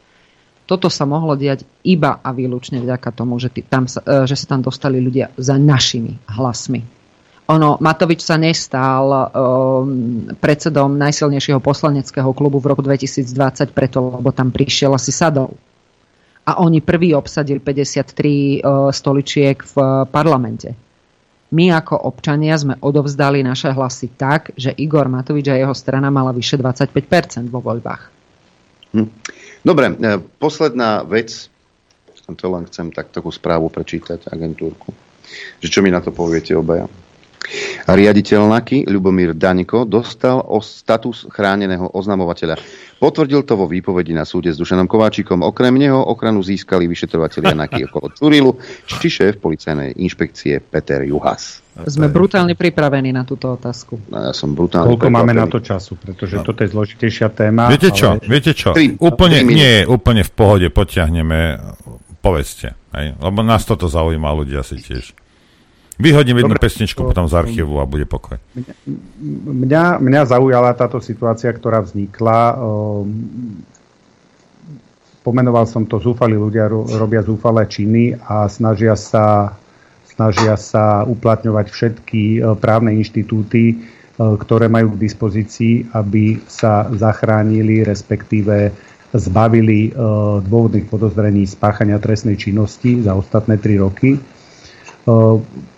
Vychádzam tu z mm, aplikácie e, zákona o, o, o ochrane oznamovateľov proti spoločenskej činnosti. Viete, keď vykladáte niek- niektorý zákon a chcete použiť jeho inštitúty tak, ako to urobili, respektíve zneužili uh, osoby, ktoré sú v súčasnosti uh, či už trestné stíhané, alebo sú dôvodne podozrivé z manipulácie trestných konaní, tak samozrejme hľadáte všetky barličky, ktoré by vám mohli vo vašej ochrane pomôcť. Ale na toto tento zákon o, prijatý nebol. Tento zákon bol, a keď vychádzam z dôvodovej správy, prijatý ako nástroj právnej ochrany tzv. whistleblowerov. To znamená ľudí, insiderov, ktorí sa ktorí zistili alebo získali nejaké informácie o trestnej činnosti osôb, u ktorých sú zamestnaní.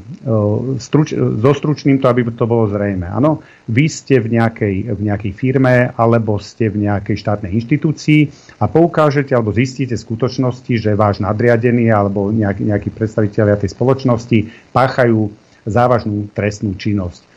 V tomto prípade ten zákon práve e, je upravený na ochranu týchto oznamovateľov trestnej činnosti, ale tá trestná činnosť musí musí e, byť v príčnej súvislosti práve s e, výkonom toho zamestnania. To znamená, vy, aby, aby sme boli úplne konkrétni, Jedná sa o situáciu, kedy tu existuje osoby vyšetrovateľov, tu existujú, ktorí sú dôvodne podozriví na základe právoplatného uznesenia o vznesení obvinenia z toho, že dochádzalo k manipulácii niektorých trestných konaní. Tieto osoby by mohli získať status takéto chránenej osoby v prípade, že by oznámili protispoločenskú činnosť alebo trestnú činnosť tých osôb, ktoré sú ich zamestnávateľmi. To znamená, že by títo vyšetrovatelia napríklad zistili nejakú trestnú činnosť a tu by oznámili vo vzťahu k pánovi Hamranovi, k pánovi Daňkovi a podobne. Špeciálna prokuratúra, vzhľadom na to, že niektorí prokurátori sú rovnako podozriví a dôvodne podozriví na základe už tých medializovaných, medializovaných odposluchov, že sa podielali alebo koordinovali tieto manipulácie trestných konaní, tak e, prišli s nápadom, že udelia týmto jednotlivým osobám status e, chráneného oznamovateľa proti spoločenskej trestnej činnosti. Lenže čo oznámili vlastne títo ľudia? Podľa medializovaných informácií podali trestné oznámenie, myslím, že deň pred voľbami, na pána Paru, Gašpara, Fica a Kalináka. Čiže to nie sú osoby, to nie sú zamestnávateľia týchto osôb. To nie je pán Hamran, pán Danko. A preto z môjho pohľadu absolútne v rozpore so zákonom, v rozpore s účelom tohto zákona by e, im bol udelený tento status, pretože tento status udeluje špeciálny prokurátor.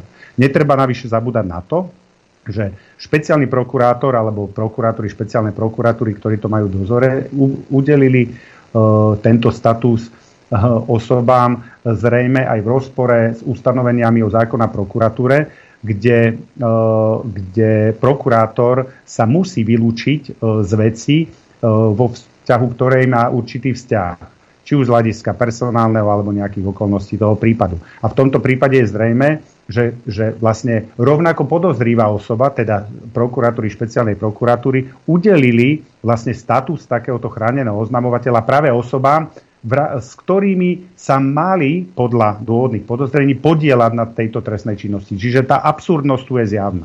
Ale čo je dôležité? Predstavte si uh, tú absurdnosť, že uh, vy ste zamestnaní v nejakej spoločnosti a viete, že ste sa dopustili nejakých uh, protiprávnych konaní, ktorých dôsledkom môže byť vaše prepustenie zo zamestnania tak vy si pozrite zákon o ochrane e, oznamovateľov protispoločenskej činnosti a oznámite nejakú trestnú činnosť úplne odlišných osôb, tretích osôb. A teraz by ste požiadali prokurátora takýto status a ten prokurátor by vám dal status na základe toho, že ste oznámili nejakú krádež v Lidli, by no. vám dal status, aby ten zamestnávateľ nemohol v rámci pracovných právnych úkonov vás pozbaviť dočasnej výkonu funkcie alebo by vás mohol prepustiť zo zamestnania.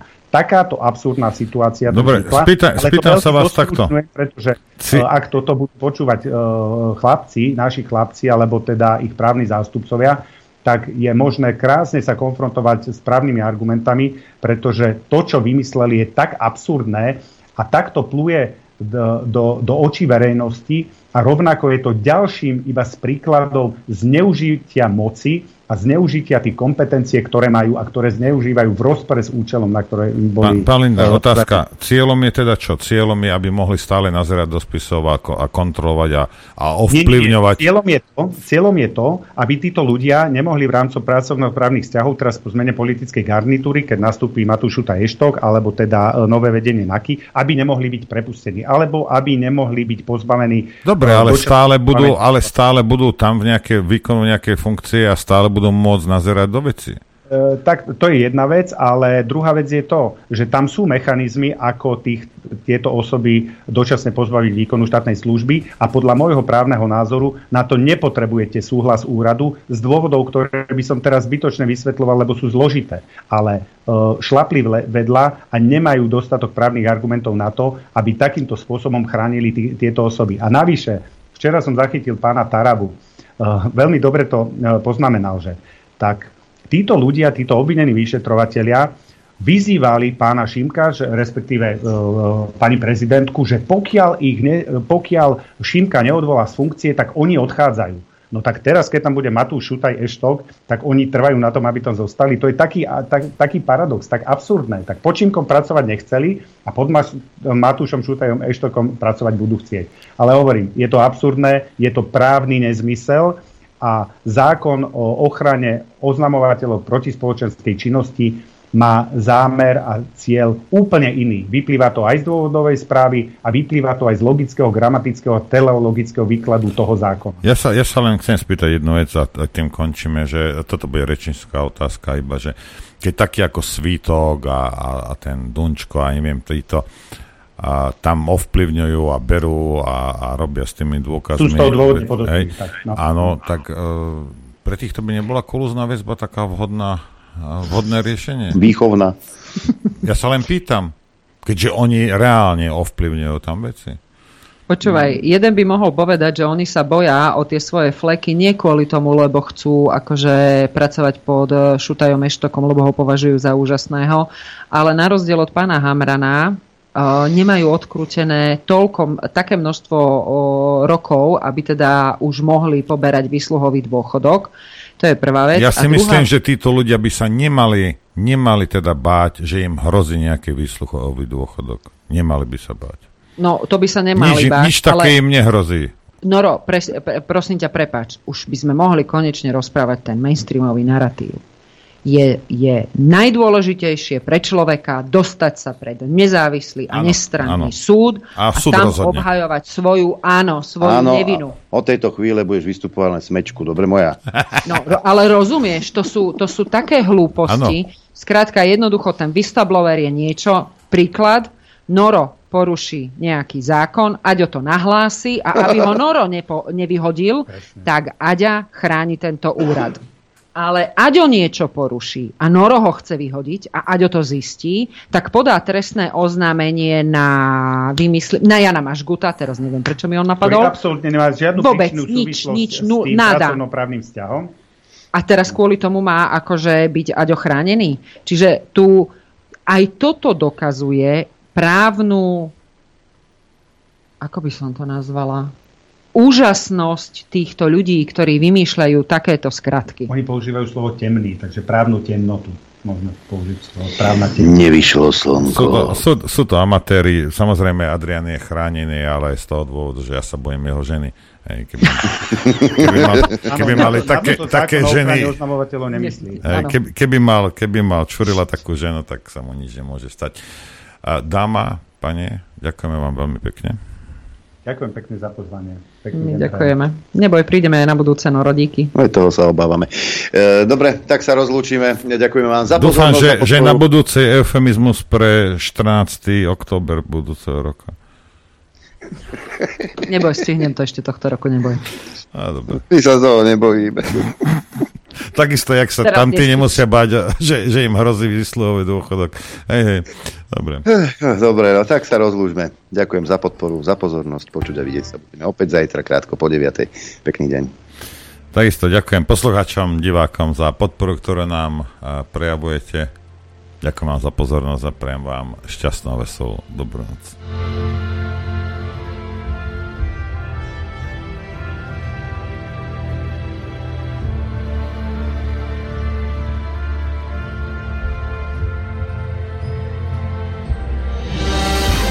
Len vďaka vašim príspevkom sme nezávislí. Nezávislí. Rádio Infovojna.